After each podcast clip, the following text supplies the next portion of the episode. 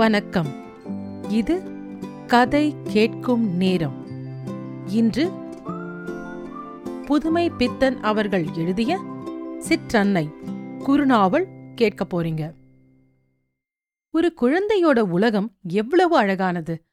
அது பேசுறது, சிரிக்கிறது, உரையாடுறது எல்லாத்தையும் எவ்வளோ அழகா எழுதியிருக்காரு புதுமை பித்தன். இந்த கதையை கேட்ட பிறகு குஞ்சம்மாவை ரசிக்காதவங்க யாருமே இருக்க மாட்டாங்க.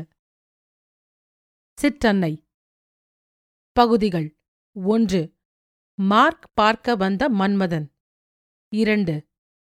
பூனை வேண்டாம் அப்பா, பூனை வேண்டாம். 3. திருமணம். 4. ரெயிலில். 5. முதல் நாள். 6. புயல் வந்த விதம்.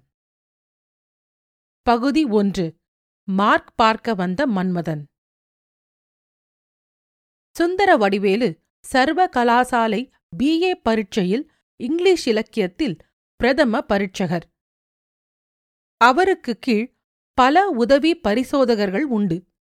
மாணவர்கள் எழுதிய பதில்களை திருத்தி மார்க்கிட்டு பட்டியல் அனுப்புவதையெல்லாம் சரிபார்த்து பரீட்சை போர்டுக்கு சமர்ப்பிக்கும் பொறுப்புடன் சில பதில்களை தாமே திருத்தி நிர்ணயிக்கும் பொறுப்பையும் இழுத்து போட்டுக் கொண்டிருக்கிறார்.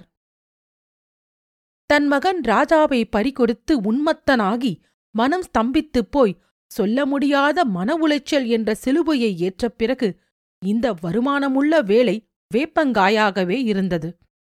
என்றாலும் பொறுப்பை ஏற்றுக்கொண்டு கடைசி நேரத்தில் உதிரி தள்ளுவதற்கு சர்வகலாசாலையில் மாற்றுக் கைகள் தயாராக வைத்துக் கொண்டிருக்கிறார்களா? அதனால் அசுரகதியில் வேலையில் ஈடுபடுகிறார். இந்த வேலை அவருடைய மனவேதனைக்கு ஒத்தடம் கொடுத்தது. சுந்தர வடிவேலு குஞ்சுவை மறந்தார் என்று சொல்லும்படி தம்முடைய வாசிக்கும் அறையிலேயே அடைந்து கிடந்து வேலை பார்க்கிறார். எஞ்சினுக்கு தண்ணீர் ஊற்றுவது போல் குஞ்சுவோ மரகதமோ காப்பி கொண்டு போவார்கள். அப்பா காப்பி என்ற குழந்தையின் மழலை மந்திரம் அவருடைய கைகளை நீட்டச் செய்யும். சமயா சமயங்களில் அவளை இழுத்து முத்தமிடச் சொல்லும். மரகதம் அவருடைய வேலைக்கு குந்தகம் வராமல், வேலையால் அவரது உடல் சனிக்காமலும் அவர் அறியாமலே அவரை போஷித்து பணிவிடை செய்தாள். பணிவிடையில் மனம் சிறிது ஆறுதல் கொண்டது. பணிவிடையில் குஞ்சுவும் மரகதமும் ஒன்றினர்.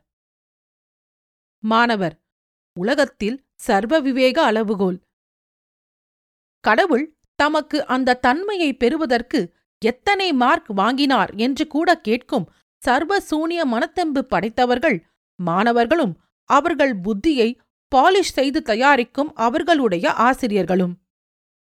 சர்வ கலாசாலைகள் வித்வத்தின் விசேஷத்தன்மை பூண்டு தன் திறமையால் பூத்து மலராமல் சப் மாஜிஸ்ட்ரேட் கோர்ட்டின் எட்டாங்கிளை தாயாதியாக சிவப்பு நாடா வித்தையை செய்து வருவதால் மார்க்கை நம்பாத ஆசிரியர் பூசை செய்யும் விக்கிரகத்தின் தெய்வீக சக்தியை நம்பாத பூசாரி மாதிரி ஆகிவிடுகிறார். அப்படிப்பட்ட பூசாரி சுந்தர வடிவேலு. இந்த சர்வ கலாசாலைக்கு அவர் தகுதியற்றவர். நிர்வாண லோக உபமானம் மாதிரி. இருந்தாலும் செய்கிறதை சரியாக செய்ய வேண்டும் என்பதில் அபார உறுதி உள்ளவர். சுந்தர வடிவேலு தம் வீட்டுக்குள் அடைப்பட்டு பையன்கள் அதற்கென்ன சந்தேகம் என்று பேத்தும் அழைப்பதையெல்லாம் சகித்து அவர்கள் விதியை நிர்ணயிக்கும் வேலையில் ஈடுபட்டிருக்கையில் தெருவில் அவர் வசம் தன் விதியை சிக்க வைத்து தவிக்கும் ஒரு மாணவன் நடைபோடுகிறான். மார்க்கை அறிந்து கொள்வதிலும் சாத்தியமானால் அதை திருத்துவதிலும் மாணவர் காட்டும் பிரயாசை மகிராவணன் உயிரை தேடிப்போன அனுமாருக்கு கூட இருக்காது. பணத்தெம்பு சிறிது இருந்துவிட்டாலோ கேட்கவே வேண்டியதில்லை. குறிப்பிட்ட ஆசிரியர் இந்த விபசாரத்தனத்தில் ஈடுபடுகிறவராக இல்லாவிட்டால் அவர் வீட்டு வேலைக்காரனின் யோகியதாம்சம் அவர்கள் கவனத்திற்கு வரும். அப்படி வந்தவன் சுந்தர வடிவேலுடைய வேலைக்காரன்.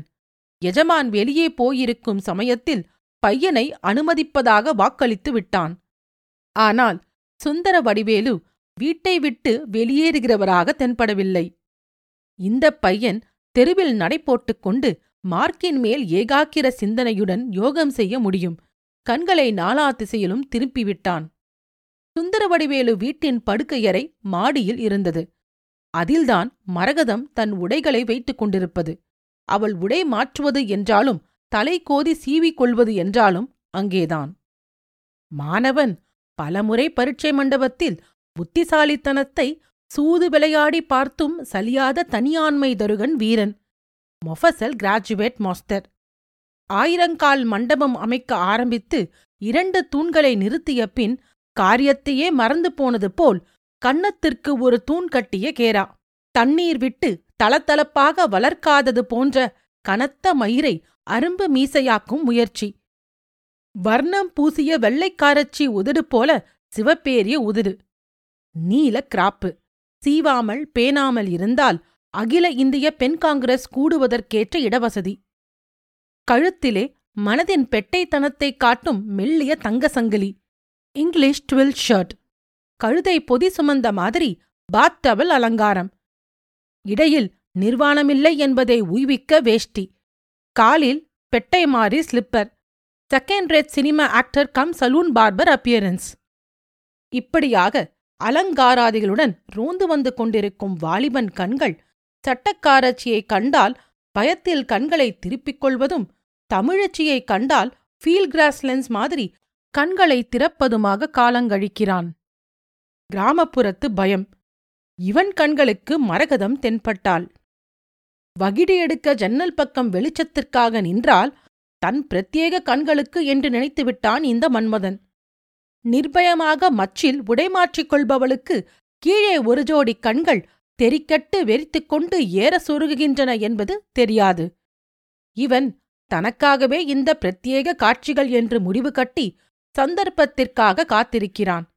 சந்தர்ப்பம் வந்து சேருகிறது. சுந்தர வடிவேலு வேலை முடித்துவிட்டதால் பட்டியல்களுடன் பரீட்சை போர்டுக்கு புறப்படுகிறார். வேலைக்காரனுக்கு தெரியுமா மார்க் பட்டியல் போய்விட்டது என்று? எஜமானியம்மாள் வீட்டுக்குள் இருக்கும் சமயம் பார்த்து முன்வாசல் கதவை திறந்து வைத்து விடுவதாகவும் ஓசைப்படாமல் போய் மார்க் பார்த்து கொண்டு திரும்பிவிட வேண்டும் என்றும் ஏற்பாடு செய்கிறான்.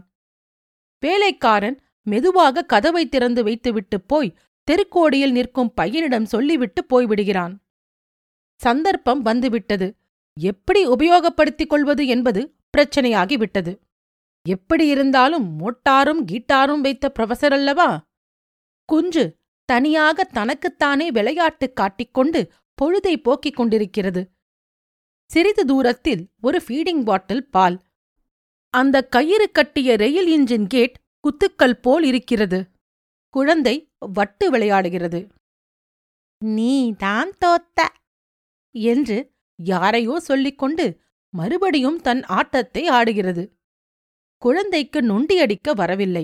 நொண்டியடிப்பது போல காலை உயர்த்திவிட்டு கடகடவென்று ஓடி நின்று காலை தூக்கிக் கொள்கிறது. இப்படியாக கிட்டு சரசரவென்று வெளிகேட்டை தாண்டிக் கொண்டு உள்ளே பிரவேசிக்கிறான். மரகதமும் வியவகார அறிவு ஜாஸ்தியாக இருந்தாலும் குழந்தைதான். படம் பார்ப்பதில் ரொம்ப பிரியம். குஞ்சுவுக்கென்று சுந்தர வடிவேலு வாங்கிக் குவித்த படப்புஸ்தகங்களை எல்லாம் யாரும் இல்லாத சமயத்தில் தனியாக இருந்து கொண்டு ரசிப்பாள். குழந்தை வெளியே விளையாடிக் கொண்டிருக்கிறது. அவர்களோ வெளியே போயிருக்கிறார்கள் என்று நடு ஹாலில் நாற்காலியில் கூட உட்காராமல் தரையில் குப்பரப்படுத்த வண்ணம் மிருகங்கள், பட்சிஜாதிகள் முதலியவை உள்ள படப்புஸ்தகம் ஒன்றை பார்த்து கொண்டிருக்கிறாள். உடை குலைந்து முந்தானை சற்று விலகி கிடக்கிறது. வேலைக்காரன் வந்து சொல்லிவிட்டு போகும் முன் வழியில் வந்து படுத்து கிடந்தால் நிச்சயம் காதல்தான் என்று காகதாளீக நியாயமாக நிச்சயப்படுத்திக் கொள்கிறார் ஸ்ரீமான் மாணவர். சிறிது நேரம் ஜன்னல் அருகிலேயே நின்று கொண்டிருக்கிறான் மாணவன், அழைப்பு வரும் என்று. பாவம், அப்படி ஒன்றும் வரவில்லை. மரகதத்தை கவர்ச்சித்த படம் பஞ்சவர்ண கிளி, முட்டையுடன் கூடிய கூண்டு. பட்சி பறந்து வந்து கூண்டருகில் உட்காரும் பாவனையில் இருக்கிறது. தாய் வீட்டில் இருக்கும் பொழுது அவளுக்கு கிளி வளர்க்க வேண்டும் என்று ஆசை. ஆனால் பிறந்த வீட்டில் அதற்கிருந்த நிரந்தர தடை புருஷனிடமும் அதை சொல்ல மனத்தெம்பு கொடுக்கவில்லை. அதற்கப்புறம் அடுத்த படத்தை திருப்புகிறாள். பையன் கதவை திறக்கிறான். அடுத்த படம் குரங்கு படம். உராங்குட்டாங் ஜாதி பெரிசும் சிறுசுமாக கிளையில் உட்கார்ந்திருக்கின்றன. அதன் கிழடு தட்டிய முகத்தை கண்டால் அவளுக்கு எப்பொழுதும் சிரிப்பு வரும். ஆகையினால் கழுக்கென்ற சிரிப்பு அத்துடன் நின்றது. பையனுக்கு லவ்வே என்று ஊர்ஜிதமாகிவிட்டது. அவள் சிரிப்பை நிறுத்திய காரணம் சோக அலைகளே. ராஜா இருக்கும்போது ராஜாவும் குஞ்சுவும் அதை பார்த்து ரசிப்பதும் சிரிப்பதும், உன்ன போல இருக்குடா என்று குஞ்சு சொல்வதும், அவன் அதற்கப்புறம் அவளைப் போலதான் இருக்கு என்று அழுத்தி கத்துவதும், அப்பாவின் தீர்ப்புக்குப் போவதும், அப்பா 2 பேரையும் நையாண்டி செய்வதும் எல்லாம் நினைக்கிறாள். கண்களில் இருந்து நீர் சொட்டுகிறது. குரங்கு படத்தை நனைக்கிறது. தவிக்கும் யுவதிகளையெல்லாம் ஆற்ற வேண்டும் என்ற காதல் துறைகள் பறைசாற்றுகின்றனவே. பயல் சூரனாவுகிற தொழிலை ஆரம்பிக்கிறான். கண்கள் ஏற ஏற சொருகுகிறது. பல் தன்னையே அறியாமல் இழிக்கிறது. இந்த அலங்கோல காட்சியில் மனிதனுடைய அசம்பாவிதமான அசட்டுத்தன அலங்கோலத்தை பரிபூர்ணமாக தரிசிக்கும் பாக்கியம் கிடைத்த அவளுடைய தேங்கிய துக்கம் வந்த சிரிப்பையும் அடக்கி கோபாவேசமாக மாறுகிறது. தன் வீட்டுக்குள் தன் கௌரவத்தை கெடுக்க யாருக்கு தைரியம் என்ற சீற்றம். யாருடா நீ களவாளி பயலே, எங்க வந்த, யாரை கேட்டுக்கிட்டு உள்ள நுழைஞ்ச, எடு செருப்ப என்று புஸ்தகத்தால் மண்டையில் போடுகிறாள். அவன் பேந்த பேந்த வெடித்துக்கொண்டு, மார்க்கு பார்க்க வந்த என ஊளையிடுகிறான். எதிர்ப்பை எதிர்பாராததால் அவ்வளவு பீதி. உன்னை லவ் பண்ணினேன், தூரத்தில் இருந்து லவ் பண்ணினேன் என பேத்துகிறான். போடா வெளியே, முதல்ல வெளியே போ என்று அதட்டி கைகளை ஓங்குகிறாள். அவன் அவசர அவசரமாக ஓடுகிறான். சுற்றும் முற்றும் பார்க்கிறாள். கைக்கு வசமாக ஒன்றும் அகப்படவில்லை. ஒரு ஜதை செருப்பு தென்படுகிறது. 2ஐயும் விரல்களில் இறுக்கிக் கொண்டு வராந்தாவில் இருந்து இறங்குகிறவன் மீது விட்டெறிந்து, போடா கருப்பாம்பூச்சி என்று கதவை படாலென்று சாத்தி தாழிட்டு விடுகிறாள். அதற்குள் வசைமொழி அவ்வளவும் அவளுக்கு காலியாகிவிட்டது. ஆவேசம் ஒடுங்க பயம் தலைவெறித்தாடுகிறது. தான் தப்பித்த ஆபத்தின் பூரணத்தன்மையை புரிந்து கொள்ள அவகாசம் ஏற்படுகிறது. நாற்காலியில் உட்காருகிறாள். மேல்மூச்சு வாங்க, உடல் நடுங்க, வியர்வை முகத்தில் அரும்புகிறது. அவன் போய்விட்டானா என்று பார்க்கவும் பயம். கூச்சலிடவும் வாய் எழவில்லை. சிறிது நேரத்தில் மனம் கொஞ்சம் நிலை கொள்கிறது. வெளியில் போய் பூட்ஸை எடுக்கக்கூட பயம். ஜன்னல் பக்கத்தில் நின்று கொண்டு வெளியே விளையாடும் குழந்தையை குஞ்சம்மா குஞ்சம்மா என்று கூப்பிடுகிறாள். குழந்தை தன் பொக்கிஷங்களை வாரி சுருட்டிக்கொண்டு பயிற்சியற்ற குழந்தை ஓட்டத்துடன் என்ன சித்தி என்று சொல்லிக்கொண்டு ஓடி வருகிறது. அந்த பூடசையும் எடுத்துக்கிட்டு உள்ளே வாடி என்று கதவை திறந்து குழந்தை உள்ளே வந்ததும் கதவை சாத்தி தாழிட்டுக் கொள்கிறாள். குழந்தையை அருகில் அணைத்து இறுக பிடித்துக்கொண்டு நாற்காலியில் உட்காருகிறாள். அவள் உடல் நடுங்குகிறது. ஏன் சித்தி ஆடுற என்று அவள் முகத்தை ஏறிட்டு பார்க்கிறது குழந்தை. இப்ப கள்ளன் வந்தால நீ பார்க்கலையா? கள்ளனா? திருடன். அப்படின்னா? இப்ப சட்டையங்கிட்டேமா போட்டுக்கிட்டு ஒருத்தன் வரல?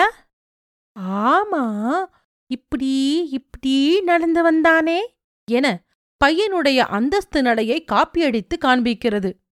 குழந்தையின் நடையைக் கண்டு சிரித்துக்கொண்டு, ஆமாண்டி கண்ணு என முத்தமிடுகிறாள்.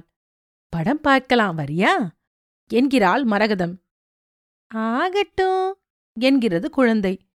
குரங்கு படத்தை காட்டிக்கொண்டு, இது யார மாதிரி இருக்கு என்கிறாள். மாதிரி இருக்கு சித்தி என தீர்ப்பு கூறுவது போல் முகத்தை வைத்துக்கொண்டு சிரிக்கிறது குழந்தை. உன்ன போலதான் என்று முகத்தை செல்லமாக இடிக்கிறாள் மரகதம். குழந்தை தத்த என வலித்து காட்டுகிறது. தத்த என பதிலுக்கு வலித்து காட்டுகிறாள் மரகதம். தத்த என்கிறது மற்றொரு குரல். இருவரும் திரும்பி பார்க்கிறார்கள்.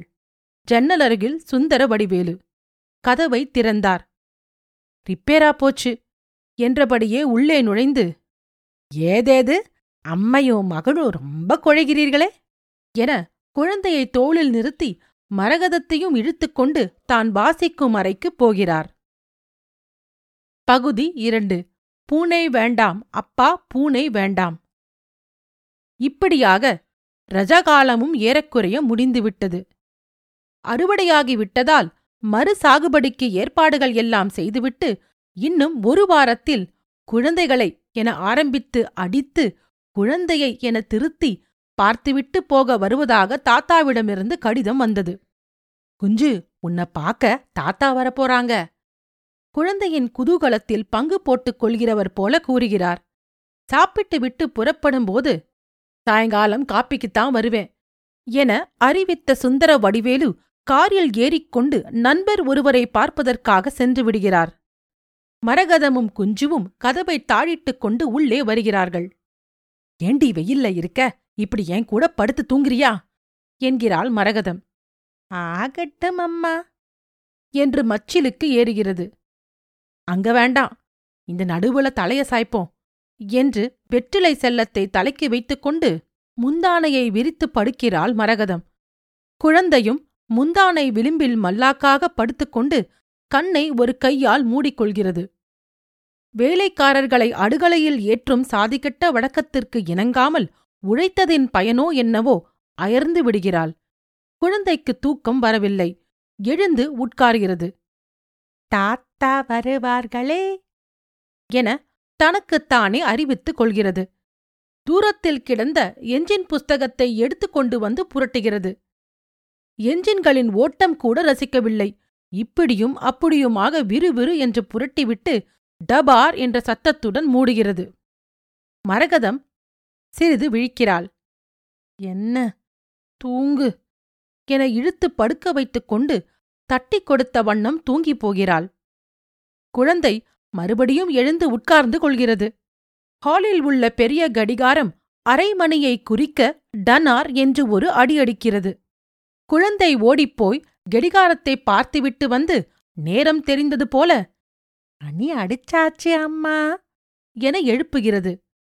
நீ தூங்குடி, நேரமாகல என்று மறுபுறம் திரும்பி படுத்துக் கொள்கிறாள் மரகதம். குழந்தை ஓசைப்படாமல் புழக்கடை பக்கம் போகிறது. ஒரு டம்ளரை எடுத்து அண்டாவில் இருக்கும் தண்ணீரை முண்டு வந்து புழக்கடை வறண்டா ஓரத்தில் நின்று கொண்டு ஊற்றி தாரையாக தரையில் சுர்ரென்ற சப்தத்துடன் விழுவதை ரசித்துக் கொண்டிருக்கிறது. ஒரு டம்ளர் ஆனதும் மறு டம்ளர், மறு டம்ளர், மறு டம்ளர். இந்த விவகாரத்தில் குழந்தையின் உடம்பும் பாவாடையும் நனைந்து விடுகிறது. பால்காரன் அந்த சமயம் பார்த்து புழக்கடை வராண்டாவில் அம்மா என்று பால் கொண்டு வந்து நிற்கிறான். அம்மா தூங்கறாங்க என்று தண்ணீர் விடுவதை ரசித்துக்கொண்டே பதிலளிக்கிறது குழந்தை. ஏம்மா இப்படி தண்ணியை கொட்டுற என்கிறான் பால்காரன். இங்க வந்து பாரு, சுர்ரன கெட்ட விழுது என்று அவனையும் ரசிக்கும்படி அழைக்கிறது குழந்தை. ஊத்தாத அம்மா, ராஜால என்கிறான் பால்காரன். அப்படித்தான் ஊத்துவ என்று மறுபடியும் டம்ளரை அண்டாவில் முக்குகிறது. நான் பால் கொடுக்கணுமே, முருவ எங்கம்மா என்கிறான் பால்காரன். குழந்தை டம்ளரை கீழே வைத்துவிட்டு இரண்டு கைகளையும் நீட்டு விரித்துக்கொண்டு அவன் போக்கழிஞ்சே போனானே என மரகதத்தை காப்பியடித்து காண்பிக்கிறது. இந்த நடிப்பைக் கண்டு ரசித்து ஒரு பாட்டம் சிரித்து ஓய்ந்த பால்காரன், நீ அந்த சொம்ப எடுத்தாமா, நான் பாலை ஊத்தித்தாரேன், வீட்ல கொண்டு வச்சு அந்த ஜோடுதாளையை போட்டு மூடி போடு என்கிறான். குழந்தை பாலை வாங்கிக் கொண்டு உள்ளே வைத்து மூடிவிட்டு தாயாரை எழுப்ப ஓடுகிறது. அது தாயாரை அணுகும் சமயம் ஹால் கடிகாரம் மணி 3 அடிக்கிறது. அம்மா அம்மா என்று தோலை பிடித்து உலுப்புகிறது. இன்னும் என்னடி என்கிறாள் மரகதம். அம்பட்டு மணியும் அடிச்சாச்சு என்கிறது. போடி போ என்கிறாள் மரகதம். இல்லம்மா, நசம்மா அம்புட்டு மணியும் பதாமா அடிச்சது, நான் கேட்டேனே என்று துடிக்கிறது குழந்தை. அப்பா வரத்துக்கு நேரமாகும், நீ போ என்று சொல்லிவிட்டு மறுபுறம் புரண்டு கொள்கிறாள். நேரமாகும் என வாயை குவிய வைத்துக்கொண்டு வலிப்பு காட்டிவிட்டு கடிகாரத்தை போய் பார்க்கிறது. மெதுவாக அடுக்கலைக்குப் போகிறது. பாலை எடுத்துக்கொண்டு வந்து அடுப்பு முன் வைக்கிறது. அலமாரி எட்டவில்லை. ஒரு முக்காலியை எடுத்து போட்டு அதன்மேல் ஏறி நின்று கொண்டு காப்பிப்பொடி டப்பியை எடுக்கிறது. கஷ்டப்பட்டு திறந்த காப்பிப்பொடி உடம்பில் சிதறியதை கூட சட்டை பண்ணாமல் கைக்கொண்ட மட்டும் குத்துக்குத்தாக 3 பிடி அள்ளி பாலுக்குள் போட்டு கையை விட்டு கலக்குகிறது. பிறகு ருசி பார்க்கிறது. கசப்பு வாயை பிடுங்க டூ டூ என துப்பிவிட்டு சர்க்கரை டின்னை எடுக்க ஏறுகிறது. நல்ல காலமாக அது திறக்க அவ்வளவு கஷ்டமில்லை. ஏனென்றால் அது முன்பே யாரோ திறந்து வைத்து மூட மறந்து விட்டிருந்தார்கள். முக்காலியில் நின்றபடியே ஒரு குத்து சர்க்கரையை எடுத்துக்கொண்டு ஒரு கையில் டின்னும் மறுக்கையில் சர்க்கரையும் வைத்துக்கொண்டு இறங்கியதின் விளைவாக அலமாரி கீழ்த்தட்டில் உள்ள டின்கள் கடபடா சத்தத்துடன் கீழே சரிந்து சிதறுகின்றன. ஆனால் குழந்தை சர்க்கரையை அள்ளி அள்ளி போட்டுக் கலக்கி ருசி பார்த்து கொண்டிருக்கிறது. கசப்பை போக்குவதற்காக மனம் கொண்ட மட்டும் சர்க்கரையை அள்ளி அள்ளி போடுகிறது. இந்த டின்கள் விழுந்த சப்தத்தை கேட்டு என்னவோ ஏதோ என்று எழுந்து ஓடி வந்த மரகதம் இவள் வேலையை பார்த்து பிரமித்து வாசற்படியில் நிற்கிறாள். அதே சமயத்தில் புழக்கடை வாசற்படியாக ஒரு கருப்பு பூனை என்ற சப்தத்துடன் வாளை தூக்கிக் கொண்டு உள்ளே நுழைகிறது. குழந்தை அவள் வந்ததை கண்டு கொண்டு, அம்மா காப்பி போட்டாச்சு, வெண்ணி இல்ல, பாலிலேயே காப்பி படிய போட்டு காப்பி போட்டாச்சு என்று தன் வேலையை விவரிக்கிறது. தேடி தேடி பார்த்தேம்மா, வெண்ணியே இல்லையே என மீண்டும் விவரிக்கிறது. பாலை தொலைச்சி குட்டி சவராக்கியாச்சில்ல, ஏண்டி இன்னைக்கு புறா இப்படி படுத்துக்கிட்டு இருக்க, பொண்ணா பிறந்தவளுக்கு இது ஆகாது, பாரு என்ன செய்றேன்னு பாரு பாரு, அப்பா வரட்டும் என கடுகடுக்கிறாள் மரகதம். குழந்தை சீற்றத்தை எதிர்பார்க்கவில்லை. முகம் புஷ் என்று மாறுகிறது.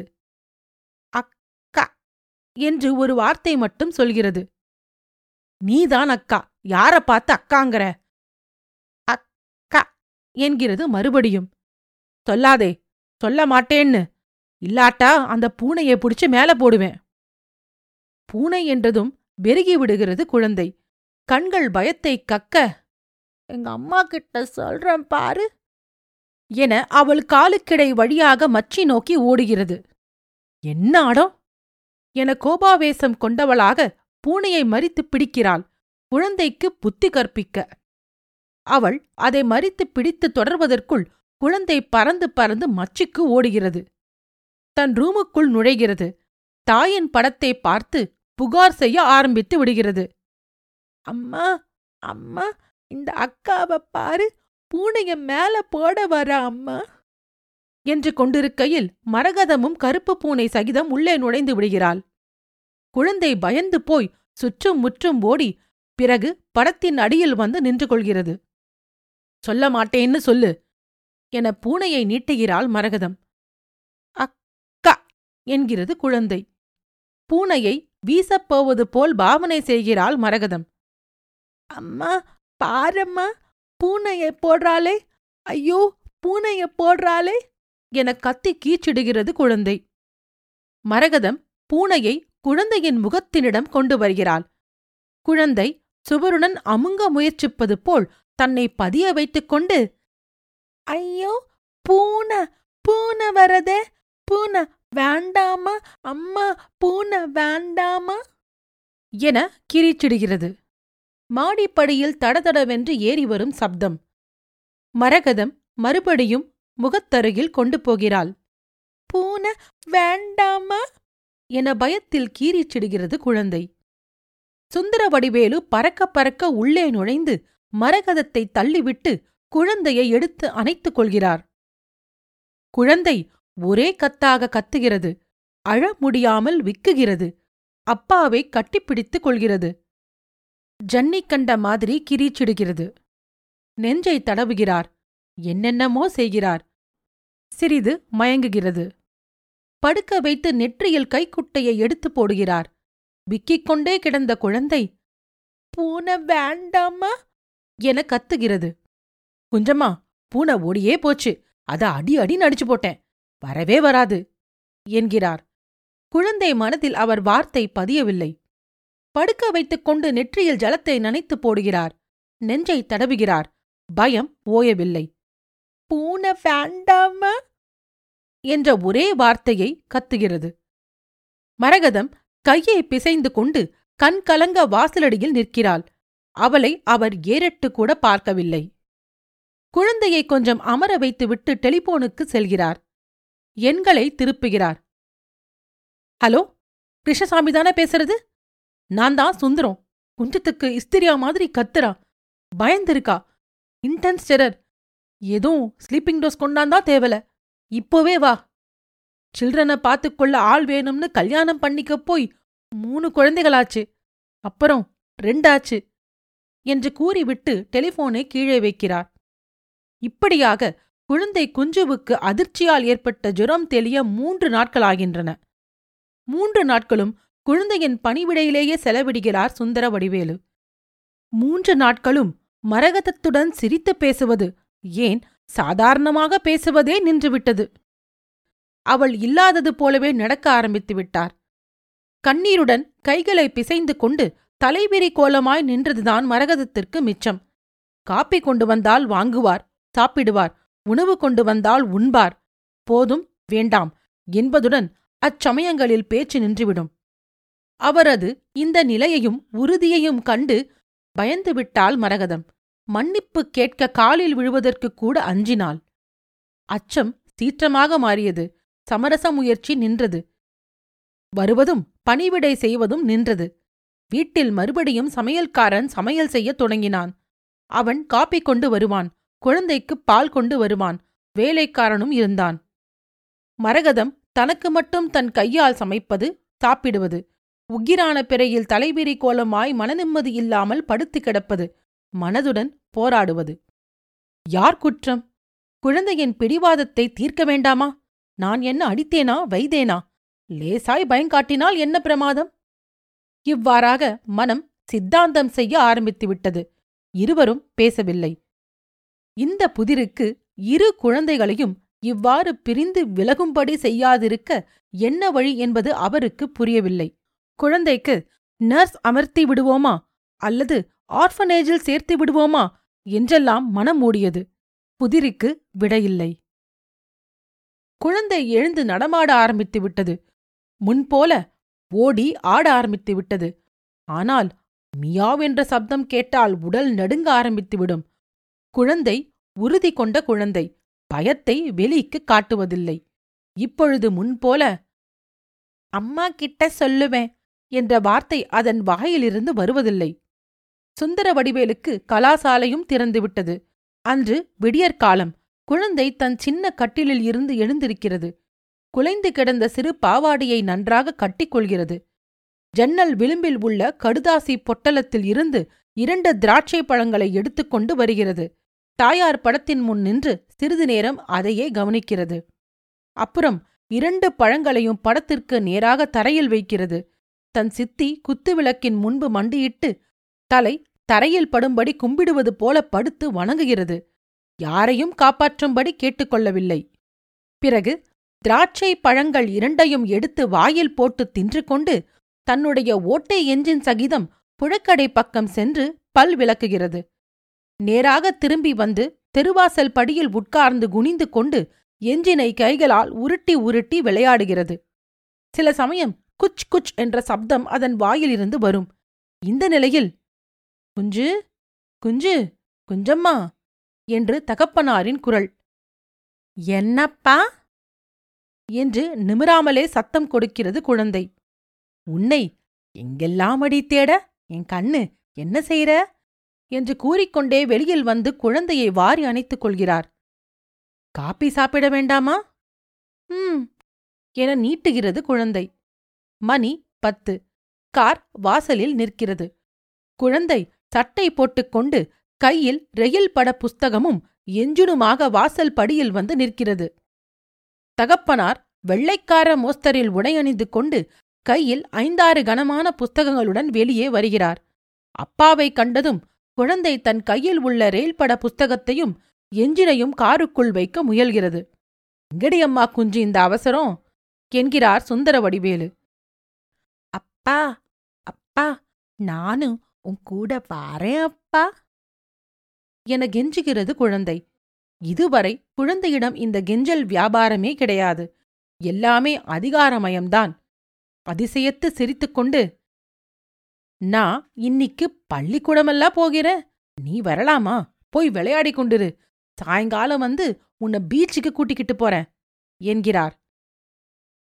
பீச்சுக்கில்ல அப்பா, நான் ஒண்ணுமே செய்ய மாட்டேன், காரிலேயே உட்கார்ந்திருப்பேன், ஒண்ணுமே செய்ய மாட்டேன், நானும் வரப்பா என்று மறுபடியும் கெஞ்சுகிறது.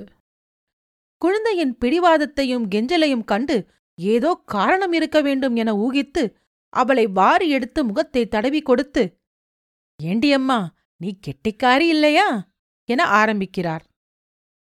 குழந்தை ரகசியமாக காதோடு காதாக சித்தி பூன என்று சொல்கிறது. பிள்ளையின் முகம் மாறுகிறது. சொல்ல முடியாத மனவேதனை.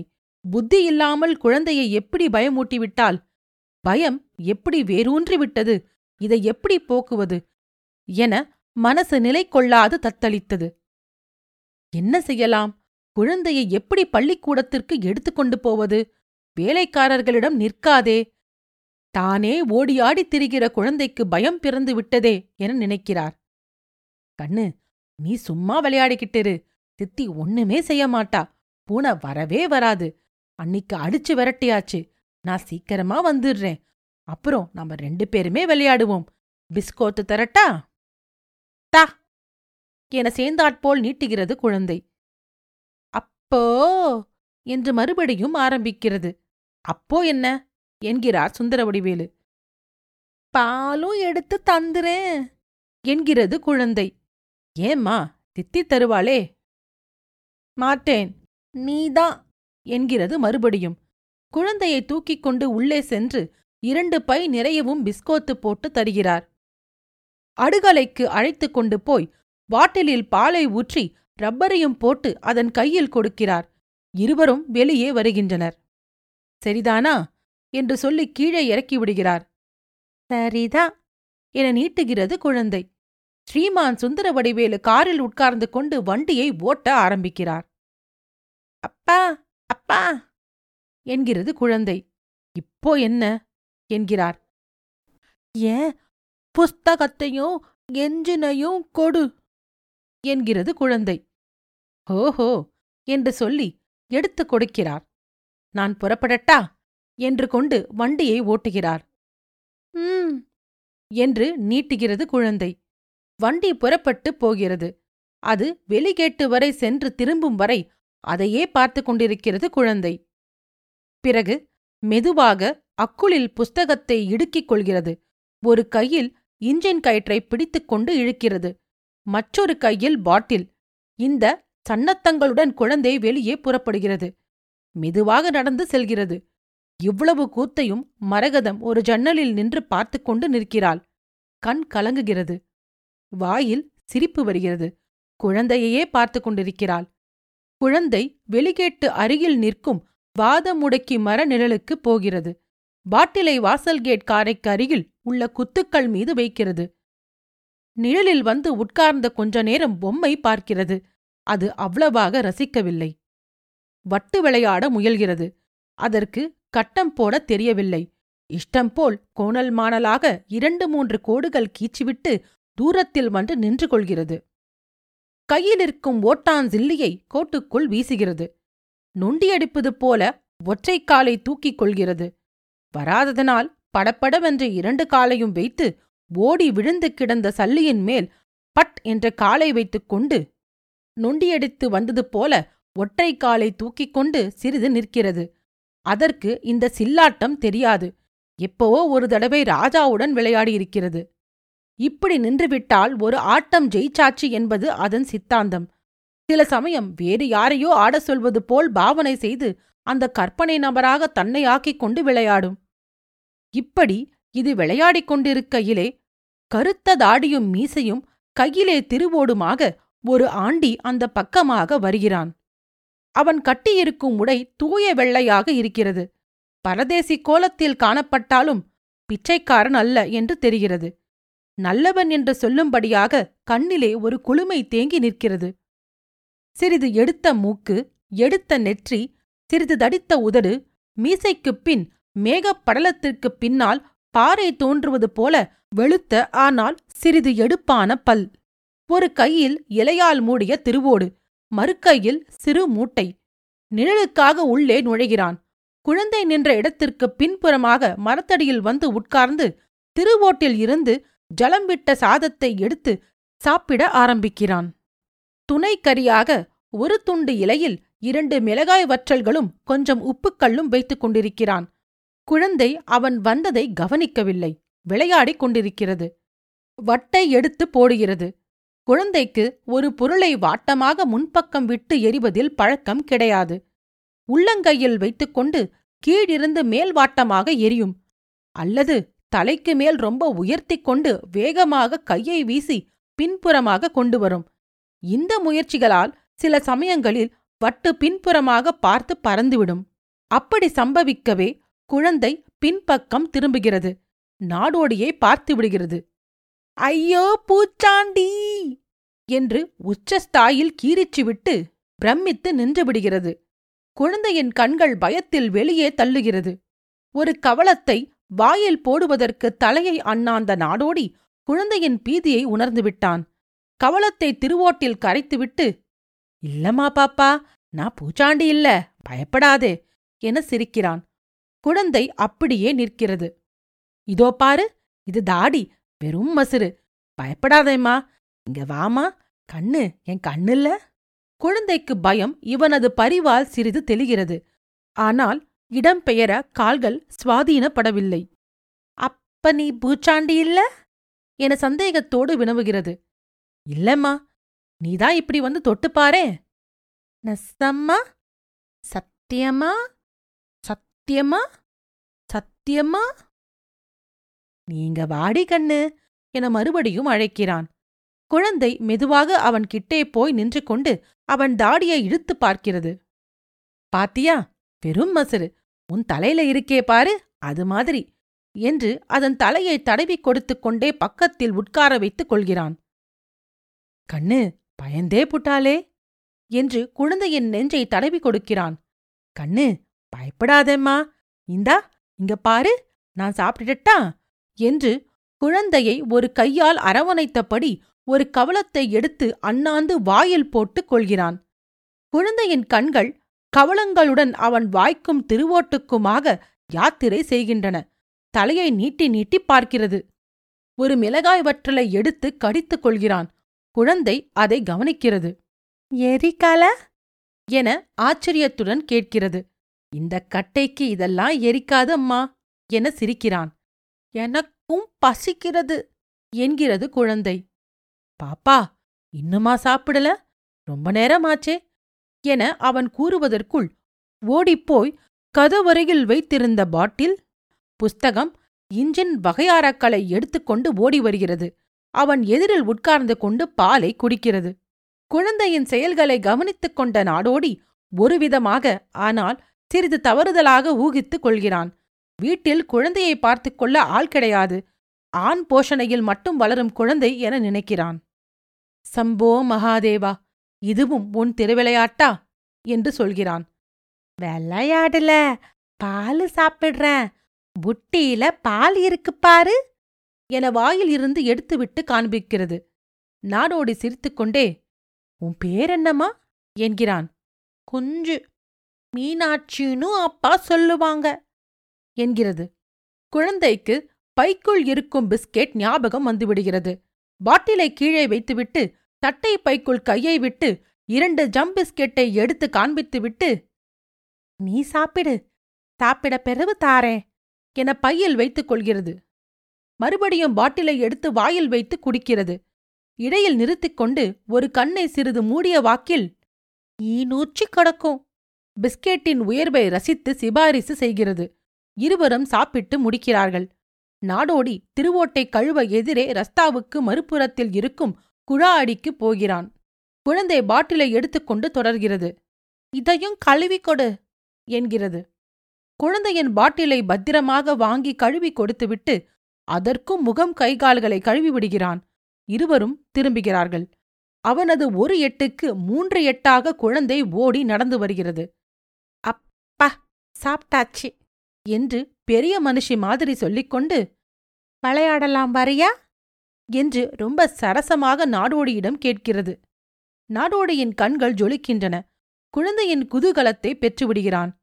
என்ன விளையாட்டு விளையாடுவோம் என கேட்கிறான். ரயில் விளையாட்டு ஆடுவோமா? அந்தான் ரயிலாம், நீ டேசன், கை காட்டி என்கிறது குழந்தை. குழந்தை அவனை ஒற்றை கையை சிக்னல் போஸ்ட் மாதிரி நிற்க சொல்லிவிட்டு தூரத்தில் ஓடிப்போய் அங்கிருந்து குச் குச் என்று சப்தமிட்டு கொண்டே கைகளை பிஸ்டனாக அசைத்தபடி நாடோடியை நோக்கி வேகமாக வருகிறது. அது போடுகிற குச் குச்சும் கை சுழற்றலும் வண்டி மெயில் மாதிரி வருவதாக பாவனை. குழந்தையின் முகம், மனசு விளையாட்டில் ரசித்திருப்பதை படமெடுத்து காட்டுகிறது. வண்டி வந்துவிட்டது. கை காட்டியை நெருங்கிவிட்டது. கை காட்டிக்கிட்டே வந்துவிட்டது. என்ஜின் ஊதுகிறது. 2 முறை 3 முறை. கை காட்டி தன் வேலையை மறந்து குழந்தையை பார்த்து கொண்டே இருக்கிறது.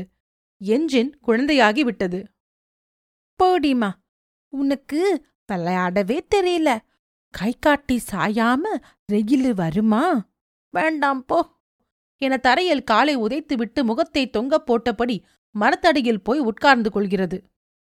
தனக்கு விளையாட தெரியவில்லை என்பதையும் ரசித்துக்கொண்டு குழந்தையிடம் பக்கத்தில் போய் உட்கார்ந்து கொண்டு, குஞ்சம்மா குஞ்சம்மா, வேற விளையாட்டு சொல்லேன், விளையாடுவோம், வட்டாடுவோமா என்று தனக்கு ஞாபகமுள்ள விளையாட்டை குறிப்பிடுகிறான்.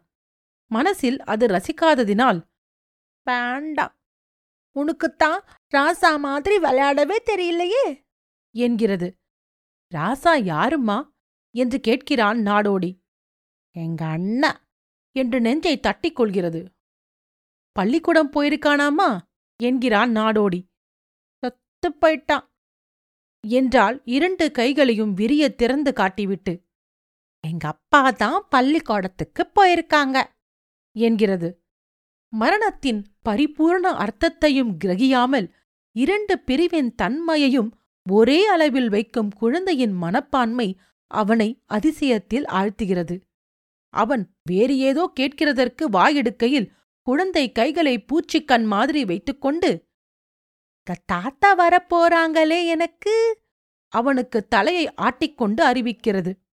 உங்கப்பா பேர் என்னம்மா என்கிறான். சுந்தர வடிவேலு என குழந்தை லகர ரகரத்தை குழப்பியடிக்கிறது.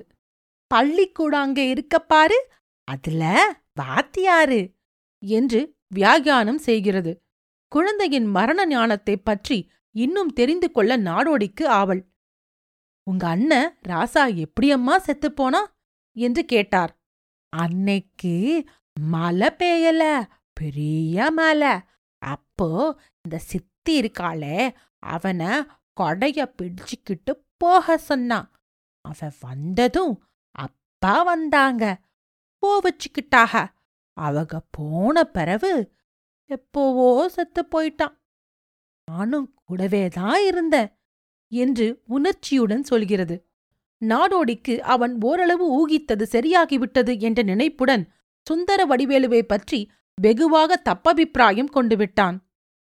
நீ என் கூட வந்துடுறியா என்று கேட்டுவிட்டான். நான் வந்தா யாரு அவங்க கூட விளையாடுறது என சாவுதானமாக பதில் கொடுக்கிறது குழந்தை.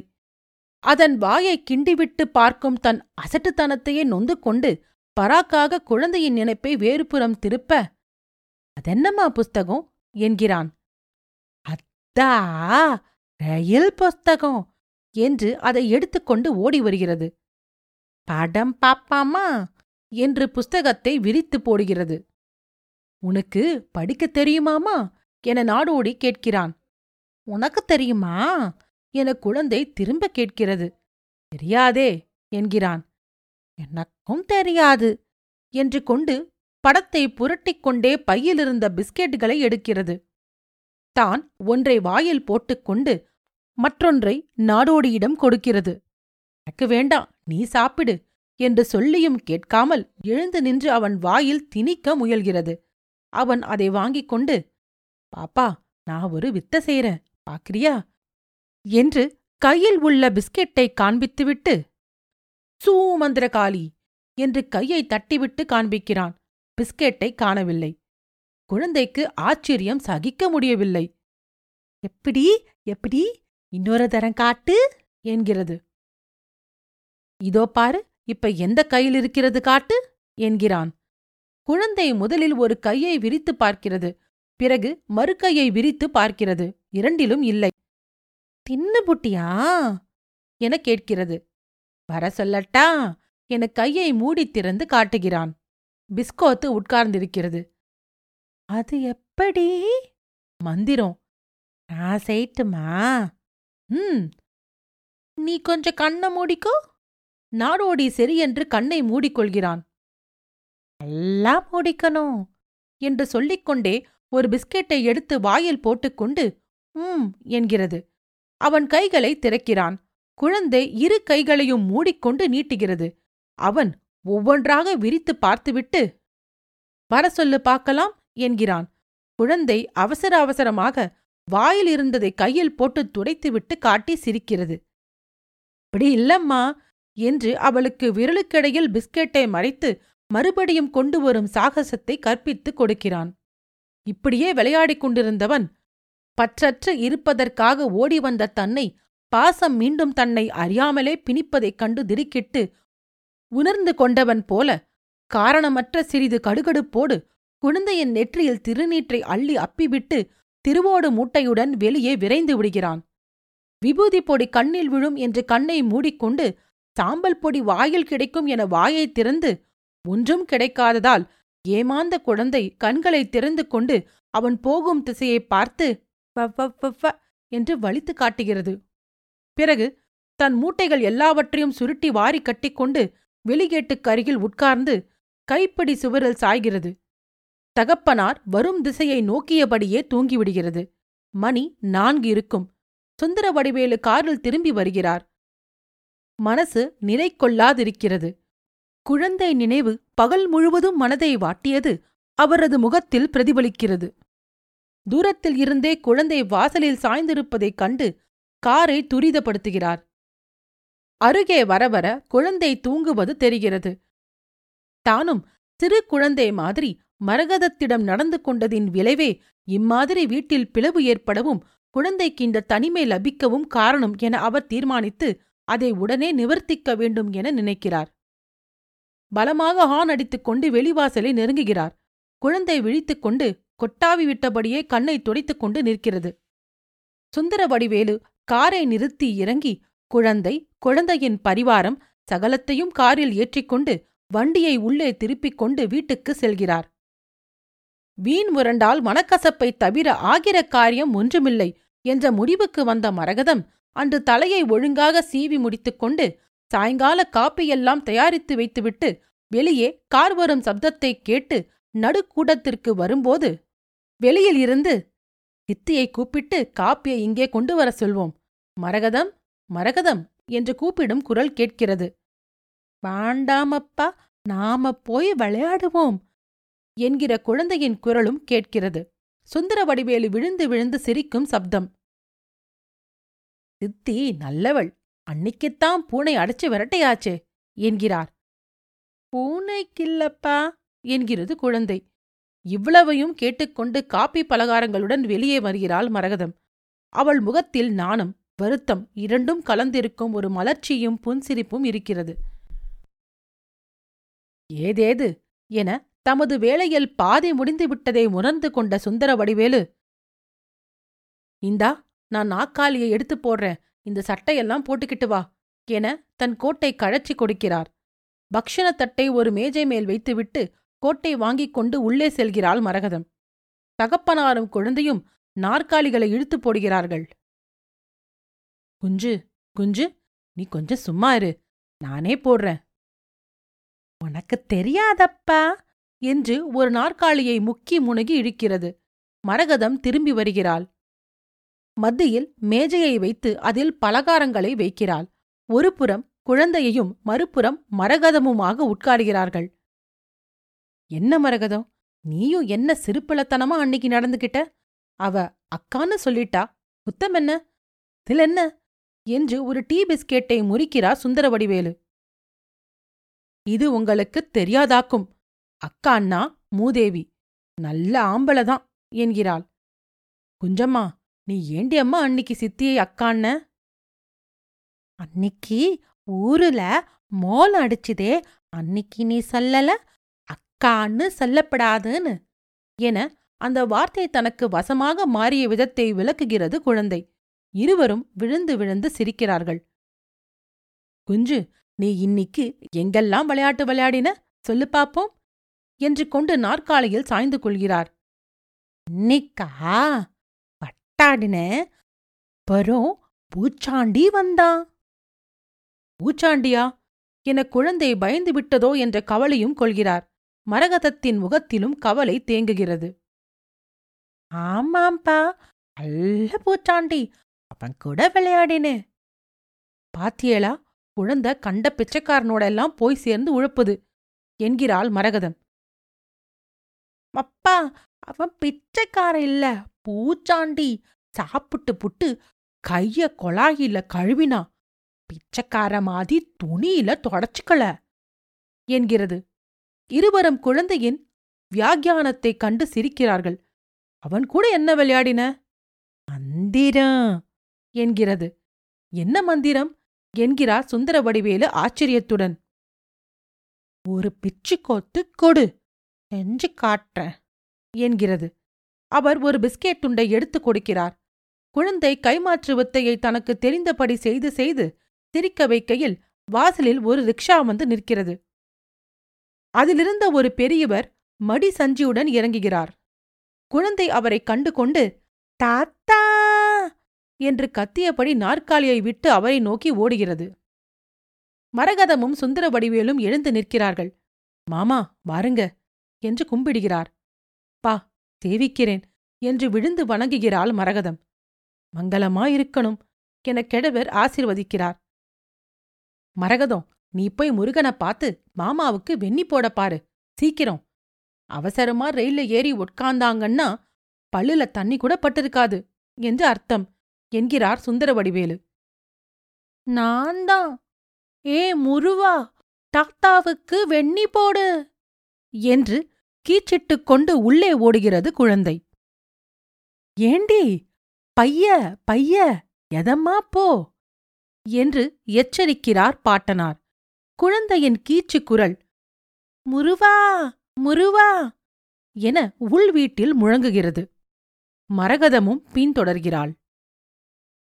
ராசாவுக்கு என்ன சீக்கு, எப்படி திடீர்னு என்கிறார் மாமனார். ஏன் முட்டாத்தம், அவன் என்னைக்குமே பலகீனம். நான் வெளியில போனப்போ மழையில சுத்திருக்கா போலிருக்கு. திடீர்னு ஜன்னியும் வலிப்பும் கண்டது. அவனுக்கு அடிக்கடி ஒரு வலிப்பு வந்து கொண்டிருந்தது என்கிறார் சுந்தர வடிவேலு குரல் கம்மலுடன். இருவர் கண்களும் கலங்குகின்றன. அவ்வளவுதான் நமக்கு அதிர்ஷ்டம், கொடுத்து வைக்கல. வருத்தப்படாதப்பா போ என்கிறார் கிழவர். இருவரும் மௌனமாக இருக்கின்றனர். சுந்தர வடிவேலு மனம் அவரையே சுடுகிறது. ஊர்ல ஒரு பிள்ளையார் கோயில் கட்டணும்னு எனக்கு ரொம்ப நாளா ஆசை.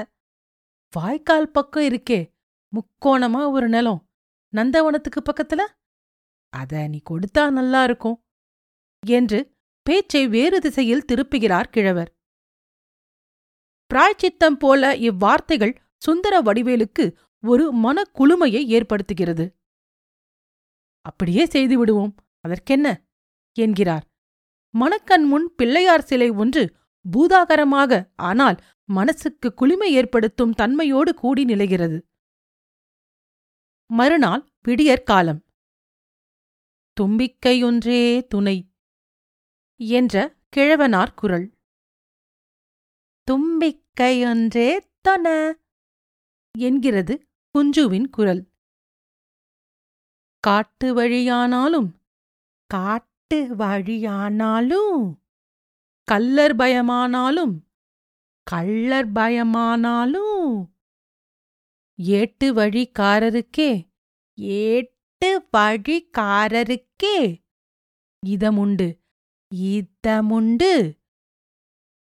இவ்வாறு கிழவர் குழந்தையை எழுப்பி வைத்துக்கொண்டு சொல்லிக் கொடுத்து கொண்டிருக்கிறார். முகம் தெரியாத இருட்டு. குஞ்சு போர்வைக்குள் உட்கார்ந்து கொண்டிருக்கிறது, சின்ன கட்டிலில். மகாதேவா, சொல்லு. மகாதேவா, இங்க எழுந்திருச்சு வா. குழந்தை எழுந்து ஒரு கால் சட்டையை முடிந்துவிடும்படி தாத்தாவிடம் கொண்டு வருகிறது. ஏண்டி பாவாடை எங்க என்கிறார் தாத்தா. இருட்ல தெரியல தாத்தா, இதத்தான் கட்டிவிடு. இதை எப்ப எடுத்தாந்த? கட்டிலே கடந்தது. நல்லாதான் இருக்கு, நீ என்ன ஆம்பள பிள்ளையா என்று நாடாவை முடித்து விடுகிறார். ரொம்ப இருக்காத, வயிற்றுல வலிக்குமா. இங்கே வா, திருநூறு பூசட்டும் என தானும் இட்டுக்கொண்டு குழந்தைக்கும் பூசுகிறார்.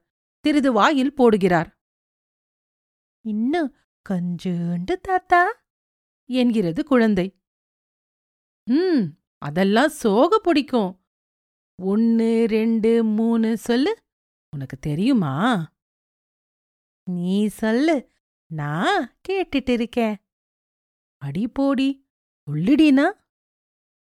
தாத்தா, நீ இங்கேயே உட்கார்ந்துகிட்டு இரு, நான் உள்ள போயிட்டு வாரேன் என புறப்படுகிறது. எங்கடி இருட்டுல இப்படி உட்காரு.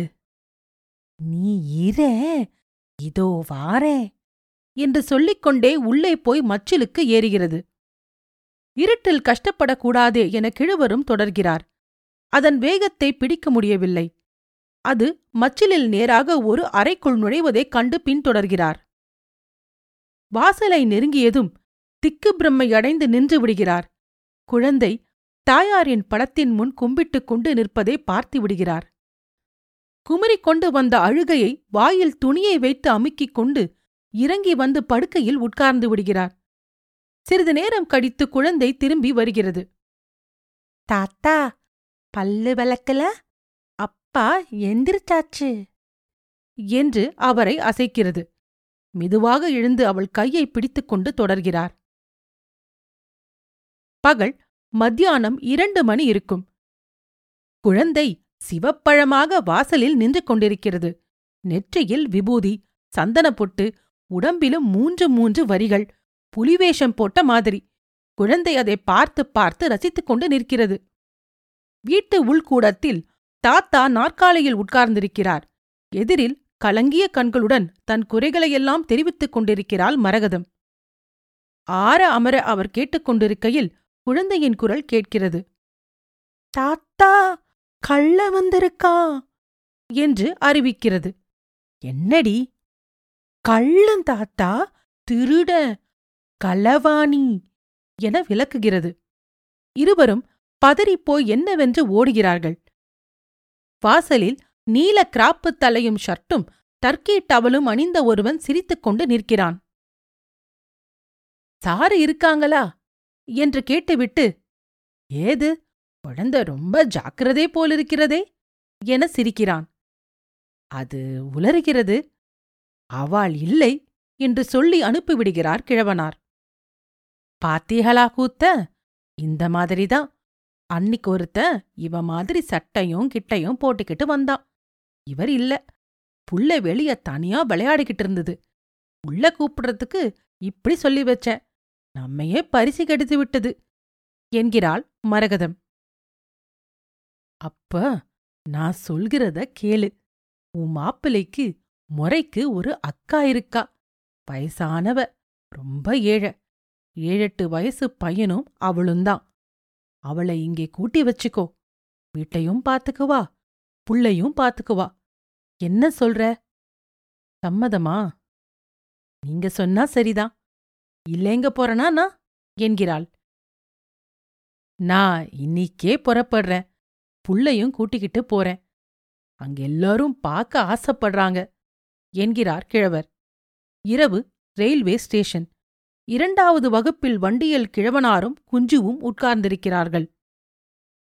பிளாட்பாரத்தில் சுந்தர வடிவேலுவும் மரகதமும் நிற்கிறார்கள்.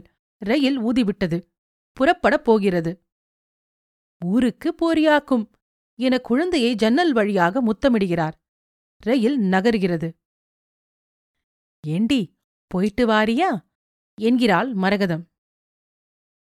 உன் கூட ஆனை மேல அம்பாரி மேல டூ என ஜன்னல் வழியாக கையை நீட்டிக்கொண்டு கத்துகிறது குழந்தை.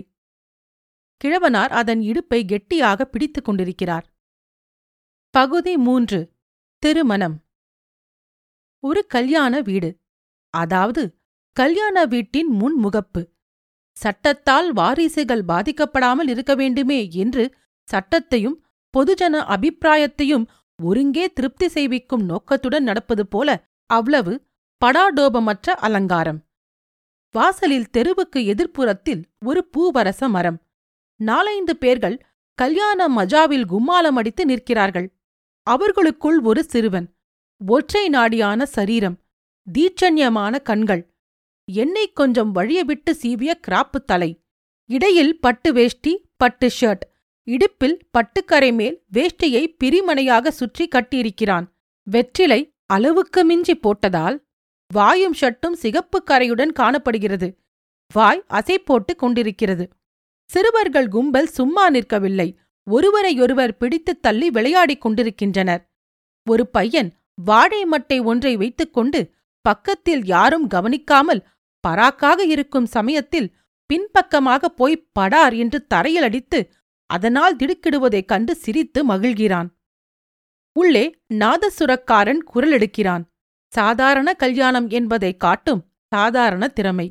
பட்டு வேஷ்டி அலங்காரத்துடன் இருக்கும் பையன் ரொம்ப பெருமையாக முகத்தை வைத்துக்கொண்டு அப்பொழுதுதான் அங்கு வந்த ஒருவனிடம், "எங்கப்பாவுக்கு கல்யாணம்டா" என்று பெருமையடித்துக் கொண்டான். கேட்டவன் சொன்னவனுடைய அறியாமைக்கு பரிதவிப்பவன் போல், "இவங்க அப்பாவுக்காண்டா, எங்க மதனிக்கு கல்யாணம்டா" என மற்றவர்களுக்கு உண்மையை நிர்தாரணம் செய்து பாராட்டுதலை சுற்றுமுற்றும் எதிர்பார்க்கிறான். "எங்கப்பாவுக்கு தாண்டா" என கிரிச்சிட்டுக்கொண்டு, "கல்யாண கடுதாசில கூட அச்சு போட்டிருக்கு" என்றவாறு இடுப்பில் சுற்றியிருந்த பட்டு லேஞ்சியை அவிழ்த்து கந்தரகோலமாக கழுத்தில் போட்டுக்கொண்டு துருத்திக் கொண்டிருந்த மடிப்பொட்டலத்தை அவிழ்க்கிறான். அதில் ஒரு லட்டு, கசங்கி வெதும்பும் ஒரு கட்டு வெற்றிலை, சாயப்பாக்கு வகையராக்களுடன் நசுங்கும் கல்யாண கடுதாசியை வெளியே எடுத்து நிமிர்த்தி விரித்து எழுத்துக்கூட்டி பெயரை வாசிக்க ஆரம்பிக்கிறான்.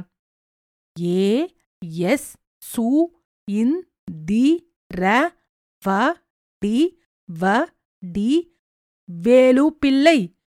அதே சமயத்தில் எதிர்க்கட்சியாடிய பையன், "ம ர க த இம் பா இல், எங்க அப்பா, எங்க மதனி, அப்படின்னா நாம சொந்தம்" என்று கழுத்தில் கையை போட்டுக்கொண்டு இருக்குகிறான் மாப்பிள்ளையின் மகன். அதே சமயத்தில் கூட்டத்தில் இருந்த இன்னொருவனுக்கு பூவரச மரத்தில் ஏறி தழை பிடுங்கி ஊதல் செய்ய வேண்டுமென்று தோன்றிவிடுகிறது. விறுவிறுவென்று ஏறி கிளையில் உட்கார்ந்து கொண்டு ஒரு இலையை சுருட்டி வாயில் வைத்துக்கொண்டு ஊதுகிறான். அந்த சப்தத்தை கேட்ட மற்ற சிறுவர்கள் இலைக்காக கெஞ்சுகிறார்கள். கிளை கிளைகளாக ஒடித்து போடுகிறான் உயர இருப்பவன். கீழே ரகமயமான ஊதல் சப்தம். சுந்தர வடிவேலு பிள்ளையின் மகனும் ஒரு இலையை எடுத்துக்கொண்டு யாரும் பிடுங்கிக் கொள்ளாமல் தூரத்தில் ஓடி நின்று கொண்டு சுருட்டி வாயில் வைத்துக்கொண்டு ஊதுகிறான். அவசரத்தில் உருட்டியதால் சத்தம் பக் பக் என திக்கி திக்கி தாரை வாசிக்கிறது. அச்சமயம் கல்யாண வீட்டை நோக்கி ஒரு பெரியவர் கையில் மடிசெஞ்சு மூட்டையுடன் நடந்து வருகிறார். அவரை கண்டதுதான் தாமதம். "தாத்தா வந்துட்டாங்க" என்று உச்சஸ்தாயியில் கத்திக்கொண்டு உள்ளே ஓடுகிறான். ஆளில்லாமல் அலங்காரத்துடன் நிற்கும் மணவரை. பந்தலில் ஒரு மூலையில் மேலக்காரன், நடுவில் வெற்றிலை தட்டு. யாரோ ஒரு பெரியவர் மட்டும் உட்கார்ந்திருக்கிறார். அவரையும் தாண்டி விழுந்து உள்ளே ஓடுகிறான். வீட்டு வெளிவோர வழியாக உள்ளே பெண்கள் கும்பலை சுற்றிக்கொண்டு மச்சுப்படிகளில் வேகமாக ஓடுகிறான். ஓடுகிற வேகத்திலும் அவன் வாயில் ஊதல் இருந்து கொண்டுதான் இருக்கிறது. மச்சில் ஒரு அறைக்குள் திரும்புகிறான். வாசற்படியில் நின்று கொண்டு விரைக்க வியர்க்க, "அப்பா அப்பா, தாத்தா வந்துட்டாங்க" என்று இளைப்பால் கம்மி கம்மி செய்தியை கக்குகிறான். அறையில் விரித்த ஜமுக்காலத்தில் வெற்றிலை தட்டை சுற்றி 5-6 பேர் உட்கார்ந்திருக்கிறார்கள். ஒருவர் பக்கத்தில் உள்ள திண்டின் மேல் முழங்கையை மட்டும் சாய வைத்துக் கொண்டு உட்கார்ந்திருக்கிறார். மடியில் ஒரு 3 வயது பெண் குழந்தை உட்கார்ந்து கொண்டு அவர் கன்னத்தை தொட்டு தொட்டு "பா அப்பா" என்ற வண்ணம் பெரியவர்கள் பேச்சில் தலையிட்டு தன் குதலையால் குழப்புகிறது. அவர் குழந்தையின் தலையை தடவி கொடுத்தபடி மற்றவர்கள் சொல்வதை கேட்டுக்கொண்டிருக்கிறார். மகன் சப்தம் கேட்டதும் ஏறிட்டு அந்த திசையை பார்க்கிறார். எங்கடா? குழந்தை சிறுவன் கையில் இருக்கும் ஊதலை பார்த்துவிட்டு எனக்கும் ஊதல் என கத்துகிறது. தரமாட்டேனப்பா, தாத்தாவை கூட்டியாரே என்று கத்திய வண்ணம் கீழே ஓடுகிறான். குழந்தை ஊதல் வேண்டும் என்று கத்த ஆரம்பிக்கிறது. டே கண்ணு, என தகப்பனார் பேச்சு எடுக்கும் முன் மாடிப்படிகளில் இருவர் மோதிக்கொள்ளும் சப்தம். சிரிப்பு. எங்கேடா இந்த ரயில் அவசரம் என்ற பெரியவர் குரல். இல்ல தாத்தா, உங்கள கூட்டியாரத்தான் ஓடியாந்தேன். அடப்போடா படுகாலி பயலே, மாடிப்படியில இப்படி ஓடலாமா? பல்லு தெரிச்சு போகாது? விழுந்தா? விழமாட்டேன் தாத்தா. பாட்டனும் பேரனும் உள்ளே வருகிறார்கள். நமஸ்காரம் மாமா, வரவேணும். கிழவனார் தன் பேத்தியை கையில் வாங்கிக் கொண்டு முத்தமிடுகிறார். குழந்தை அவர் தோள் வழியாக பின்புறத்தில் நிற்கும் அண்ணனிடமிருக்கும் ஊதலை பார்த்து கொண்டே அது தனக்கு வேண்டும் என கத்துகிறது. கிழவனாரும் மருமகனும் ஜமுக்காலத்தில் அமருகிறார்கள். பக்கத்தில் நின்ற வாலிபன் வந்தவரை பன்னீர் தாம்பூலம் பரிமாறி உபசரிக்கிறான். பேரன் பன்னீர் சொம்பை எடுத்துக்கொண்டு அவர் தலையில் பன்னீரை தெளித்து வழுக்கையில் அது வழிவதைக் கண்டு ரசிக்கிறான். கிழவர் பையனை செல்லமாக கண்டித்துக் கொண்டு, சீ படுகாலி பயலே, இங்கே வா, இப்படி உட்காரு, படிக்கலையா என்று கேட்கிறார். இப்போ 2ஆம் கிளாஸ் என்று பெருமையடித்துக் கொள்ளும் மாதிரி ஆரம்பித்து பெயிலா போச்சு என முடிக்கிறான். சிறு குழந்தையின் நச்சுக்காக அவர் எழுந்திருந்து ஜன்னலுக்கு வெளியே நின்ற தென்னையின் மடலில் இருந்து ஒரு ஓலையை பீத்துக் கொண்டு வந்து உட்கார்ந்து மடியில் இருந்து சூரிக்கத்தியினால் அதை திருத்தி ஊதல் ஒன்று செய்ய ஆரம்பிக்கிறார் கிழவர். முகூர்த்த நேரம் நெருங்கிவிட மாப்பிள்ளை சடங்கு ஆரம்பமாகிறது. மாப்பிள்ளை மணவறைக்கு அழைத்து செல்லப்படுகிறார். புகை மண்டிய ஹோமம் நடக்கிறது. பிறகு பெண் சடங்கு. இந்த நேரத்தில் கிழவனார் தன் பேரப்பிள்ளைகள் இருவரையும் மடியில் உட்கார வைத்துக் கொண்டு மணப்பந்தலில் வருகிற விருந்தினர்களை உபசரிப்பதில் பங்கெடுத்துக் கொள்கிறார். மணமேடையில் மாப்பிள்ளையும் பெண்ணும் வந்து உட்கார்கிறார்கள். திருமங்கல்ய தாரண சமயம். மௌனமும் இரைச்சலும். சந்தடியில் பெண் குழந்தை கிழவனார் மடியிலிருந்து நழுவி ஓடி தகப்பனார் மடியில் உட்கார்ந்து கொண்டு கையிலிருந்த ஊதலை வாசிக்கிறது. மணப்பெண் கடைக்கண் போட்டு குழந்தையை பார்க்கிறாள். முகத்தில் வெட்கம் கவிகிறது. அவள் பார்வையை கண்டு கொண்ட குழந்தை அவள் மூஞ்சிக்கு நேராக ஊதலை நீட்டிக்கொண்டே ஊதுகிறது. மணவரையில் ஏகரகளை. எல்லோரும் சிரிக்கிறார்கள். மாப்பிள்ளை சிரித்துக்கொண்டு, குஞ்சு பாட்டாமடியில இருந்துக்கோமா என்று பக்கத்தில் இருந்தவர்களிடம் எடுத்துக் கொடுக்கிறார். குழந்தை கைமாற்றி பாட்டையாவிடம் சேர்க்கப்பட்டு விடுகிறது. ஊதல் சப்தத்தை மாத்திரம் விடவில்லை. அதே சமயத்தில் திருமங்கல்ய தாரணமும் நிகழ்கிறது. பெண்ணின் கழுத்தில் தாலி ஏறுகிறது. மாப்பிள்ளையின் கையில் மட்டும் சிறிது நடுக்கம், முகத்தில் மலர்ச்சியானாலும். கிழவனார் பேரன் கிராப்புத் தலையை தடவிக்கொண்டு மணமேடையை பார்க்கிறார். என்றாலும் பார்வையுடன் நினைவு லயிக்கவில்லை. அம்மி மிதித்து அருந்ததி காட்டும் சடங்குகள் யாவும் நடைபெறுகின்றன. ஆசிர்வாதம். பெரியோர் யாவர் முன்பும் தம்பதிகள் வந்து வணங்குகின்றனர். ஒவ்வொருவரும் திருநீறு இட்டு ஆசிர்வதிக்கின்றனர். கடைசியாக முதல் மாமனார் முறை. அவர் முன் வந்ததும் சுந்தர வடிவேலு சாஷ்டாங்கமாக நமஸ்கரிக்கிறார். பெண்ணும் விழுந்து கும்பிடுகிறாள். பெரியவரின் கண் கலங்குகிறது.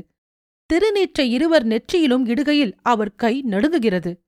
சின்ன குழந்தை, அப்பா நான் தான் நல்லா ஊதினேன், அந்த அக்கா மூஞ்சில கூட ஊதினேனே என்கிறது. மணப்பெண்ணின் முகம் சிவக்கிறது. யாவரும் சிரிக்கின்றனர். மாப்பிள்ளையும் குழந்தையை வாரி எடுத்துக்கொண்டு முத்தமிட்டு, அக்கா இல்லடே தித்தி என்று கொண்டே ஏதோ யோசனை தட்டியது போல பிரகாசமான முகத்துடன் குழந்தையை புதுமனைவி கையில் கொடுக்கிறார். சற்று நேரம் தயங்கி நின்ற பெண் தயக்கத்துடன் வாங்கி பெண்களுக்குரிய பழக்கப்படி இடுப்பில் உட்கார வைக்கிறாள். பக்கத்தில் நிற்கும் பெண்கள் சிரித்து ரகளை செய்கின்றனர். இடுப்பில் இருந்த குழந்தை இறங்கி, சித்தி வா, நான் கூட்டிக் கொண்டு போகிறேன் என அவள் நடுவிரலை பிடித்துக்கொண்டு முன் நடக்கிறது. உனக்கென்னமா கவலை, மகளே உன்னை கூட்டிக் கொண்டு புறப்பட்டு விட்டாள் என்கிறாள் பெண் தோழி. மறுபடியும் சிரிப்பும் அட்டகாசமும். பெண்கள் கூட்டம் மணப்பெண்ணுடன் வீட்டுக்குள் செல்கிறது. மாப்பிள்ளையும் முதல் மாமனாரும் தனித்து நிற்கின்றனர். மாப்பிள்ளை: என்ன மாமா, நீங்க மட்டும்தான் வந்தீர்களா? மதனிய காணலையே. மாமனார்: அவ குலத்தூர் கல்யாணத்திற்கு போயிருக்கிறா. நான் உங்களை எல்லாம் கூட்டிக் கொண்டு போகலாம் என்றுதான் வந்தேன். நாளை சாயங்காலம் வந்துடுவாள். மாப்பிள்ளை சிரித்துக்கொண்டு: 2 நாள் தான் லீவ் எடுத்து வந்தேன். நாளை சாயங்காலம் ரயில்ல இருப்போம். பகுதி 4. ரயிலில். நல்ல இருட்டு. போடுகிற ரயில் வண்டியில் 2வது வகுப்பு. நீட்டுப்போக்கில் சீட்டுகள் அமைந்த விசாலமான வண்டி. முழுவதும் ரிசர்வ் செய்யப்பட்டிருப்பதால் வண்டியில் சுந்தர வடிவேலு, அவரது புது மனைவி மரகதம், குழந்தைகள் உட்கார்ந்திருக்கின்றனர். சுந்தர வடிவேலு வெறும் ஷர்ட்டும் பைஜாமா கால்சட்டையும் அணிந்து கொண்டு உட்கார்ந்திருக்கிறார். மரகதம் ஜன்னலடியில் உட்கார்ந்து வெளியே பார்ப்பதும் உள்ளே குழந்தைகள் விளையாடுவதை கவனிப்பதுமாக இருக்கிறாள். குழந்தை குஞ்சு ரயில் வண்டி மாதிரி புஸ் புஸ் புஸ் என்ற வண்ணம் கைகளை பிஸ்டனைப் போல் ஆட்டிக்கொண்டு ரயில் ஊது குழலைப் போல் வாயால் ஊதுகிறதும் மறுபடி வண்டிப் பெட்டிக்குள் சுற்றி சுற்றி ஓடி வருகிறதுமாக இருக்கிறாள்.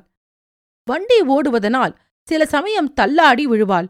மறுபடியும் எழுந்து நின்று கொண்டு என்ஜின் புறப்படும். அவளுடைய அண்ணன் ராஜா பத்திரிகையின் சிகப்பு அட்டை ஒன்றையும் சித்தியின் பச்சை கைக்குட்டையையும் வைத்துக்கொண்டு ஸ்டேஷன் மாஸ்டர் உத்தியோகம் பார்க்கிறான். எதிர்ப்புறத்து சீட்டு ராஜா வேலை பார்க்கும் ரயில்வே ஸ்டேஷனின் பதவி வகிக்கிறது. என்ன, சின்ன என்ஜினுக்கு பசிக்கலையா என்கிறார் சுந்தர வடிவேலு. இன்ஜின் தண்ணி குடிக்கிற ஸ்டேஷன் வரலையே அப்பா என்று குழலூதிக்கொண்டு புறப்படுகிறது குஞ்சு. மணி 8 ஆச்சு. நீங்கெல்லாம் தூங்க வேண்டா. டே ராஜா, கைய கழுவுடா. மரகதம், குஞ்சுவுக்கு பாட்டில்ல பாலை ஊத்தி கொடு என்கிறார் சுந்தர வடிவேலு. மரகதம் கீழே குனிந்து டிஃபன் பெட்டியை வெளியே இழுத்துக்கொண்டு அதன் எதிரே உட்கார்ந்து பெட்டியை திறந்து துணியில் சுற்றி வைத்திருந்த பாட்டில், ரப்பர் 2யும் எடுத்து கழுவிக்கொண்டே, இன்னும் புட்டியிலா பாலை கொடுப்பா, ரப்பரை வச்சு உறிஞ்சானா உதடெல்லாம் பெருத்து போகும் என்று அவரை பார்த்து கேட்கிறாள். பாட்டில்ல கொடுத்தாதான் சிந்தாது, அவ உதடுக்கென்ன, அழகாத்தானே இருக்கிறது என குஞ்சுவை எடுத்து உதட்டில் முத்தமிடுகிறார். குத்துதுப்பா என்று முகத்தை புறங்கையால் துடைத்துக்கொண்டே இறங்க முயல்கிறது குழந்தை. இதோ பாரு குஞ்சு, இந்த பாலை குடிச்சிட்டு படுத்துக்கணும். நீ குடிக்கிறதுக்குள்ள மெத்தைய போட்டு வைப்பேனாம். ஆட்டோப்பா என அவர் உட்கார்ந்திருந்த இடத்தில் தலையணை மீது சாய்ந்தபடி பால் பாட்டிலை வாங்கி குடித்துக் கொண்டிருக்கிறது. டே ராஜா, நீ என்ன சாப்பிட போற? இட்லியா தயிர் சாதமா? உனக்கென்ன வேணும் என்கிறார் சுந்தர வடிவேலு. அப்பா, நான் அந்த பழத்தை மாத்திரம் சாப்பிட்டு விட்டு படுக்கிறேனே. சீ, இதென்ன வழக்கம்? தயிர் சாதமா பலகாரமா எது வேணும்? மரகதம், நமக்கும் எடுத்து வையே. பின்ன இட்லியைதான் சாப்பிடுகிறேன் என வந்து உட்கார்கிறான். மூவரும் சாப்பிட உட்கார்கிறார்கள். நீ என்ன சும்மா இருக்க, நீயும் இப்பவே உட்கார்ந்துடேன் என்கிறார் சுந்தர வடிவேலு. நீங்கெல்லாம் சாப்பிட்டு முடியுங்க. இதுதானே சாப்பாட்டு கடைய ஒன்னா முடிச்சுப்புட்டா எல்லாத்தையும் உதறி கட்டி வச்சுவிடலாம். நீயும் உட்காரு, அந்த கூஜா தண்ணியை எடு. அதுக்காகத்தான் அப்புறம் என்றேன். குஞ்சு சாப்பிட்டு விட்டு, அப்பா இந்த பாட்டில் என்கிறாள். மரகதம், அதை வாங்கி வை. எல்லோரும் சாப்பிட்டு முடிக்கிறார்கள். சுந்தர வடிவேலு குழந்தைகளை படுக்க வைத்துவிட்டு விளக்கின் மீது கருப்பு திரையை இழுத்து விட்டுவிட்டு சீட்டில் வந்து உட்காருகிறார். மரகதம் உடைகளை மாற்றிக்கொண்டு மெல்லிய உடையுடன் வந்து உட்காருகிறாள். இருவரும் மௌனமாக இருக்கிறார்கள். என்ன யோசிக்கிற? நீங்கதான் சொல்லுங்களேன். எனக்கு 1000 யோசனைகள் இருக்கும். அதெல்லாம் உனக்கு புரியாது. நீ என்ன யோசிக்கிற? குஞ்சுவ பார்க்கப்போ இவ்வளவு துடியா இருக்காளேன்னு பயமா இருக்கு. அக்கா எப்படிப்பட்டவர்களோ என்று நினைச்சுக்கிட்டு இருந்தேன். அக்கா ரொம்ப படிச்சவளாமே. எனக்கு கையெழுத்து கூட போட தெரியாது. எங்க அம்மா போனப்புறம் என்ன பார்த்துக்க யார் இருந்தா? குஞ்சுவ பார்த்தா அவங்க அம்மாவை பார்க்க வேண்டாம். வயசுக்கு மிஞ்சின புத்தி. அவளிடம் ரொம்ப ஜாக்கிரதையாக இருந்து கொள்ள வேண்டும். பளிச்சென்று நம்மை தூக்கி வாரி போடும்படியாக சொல்லுவா, செய்வா. அவகம்மா கொஞ்சம் யோசனையில் ஆழ்கிறார். அவகம்மா போன அன்னிக்கு கத்து கத்துன்னு கத்தினா. அவளை வளர்க்கிறதுதான் பெரும் பாடு. அவ சில சமயம் என்னையே வளர்க்க ஆரம்பித்து விடுவாள். நீதான் படிக்காத போனா என்ன, குழந்தைகளை பார்த்து கொள்ள படிப்பதற்கு? ஆமா, ஆற்றாந்தாய் கஷ்டமெல்லாம் உனக்கு நல்லா தெரியுமே. அதுகள் ரெண்டும் சொந்த அம்மா என்று உணரும்படி நடந்து கொள்ள வேண்டும். என்ன ரொம்ப உபதேசம் பண்றேன்னு நினைக்காதே. நீ நல்லதுன்னு நினைச்சு எதையாவது செய்வ, அது தகராறில் கொண்டு வந்து விட்டுவிடும். எதற்கும் ஜாக்கிரதை. நிலா வருது பாருங்க, எப்படி அழகா இருக்கு. கிருஷ்ணபக்ஷத்து சந்திரன் கிரணங்கள் மெதுவாக தூங்கும் குஞ்சுவின் முகத்தில் விழுகின்றன. அவள் தூக்கத்திலேயே ரயில் இன்ஜன் மாதிரி குச் குச் என்று கொண்டு முகத்தை புறங்கையால் தேய்க்கிறாள். சுந்தர வடிவேலு எழுந்து அருகில் சென்று குனிந்து பார்த்துவிட்டு மெதுவாக தட்டிக் கொடுக்கிறார். குழந்தை தூங்கிவிடுகிறது. அவர் விளக்கை அணைக்கிறார். வண்டியில் சந்திரனொளியுடன் கூடிய அரைகுறை இருட்டு.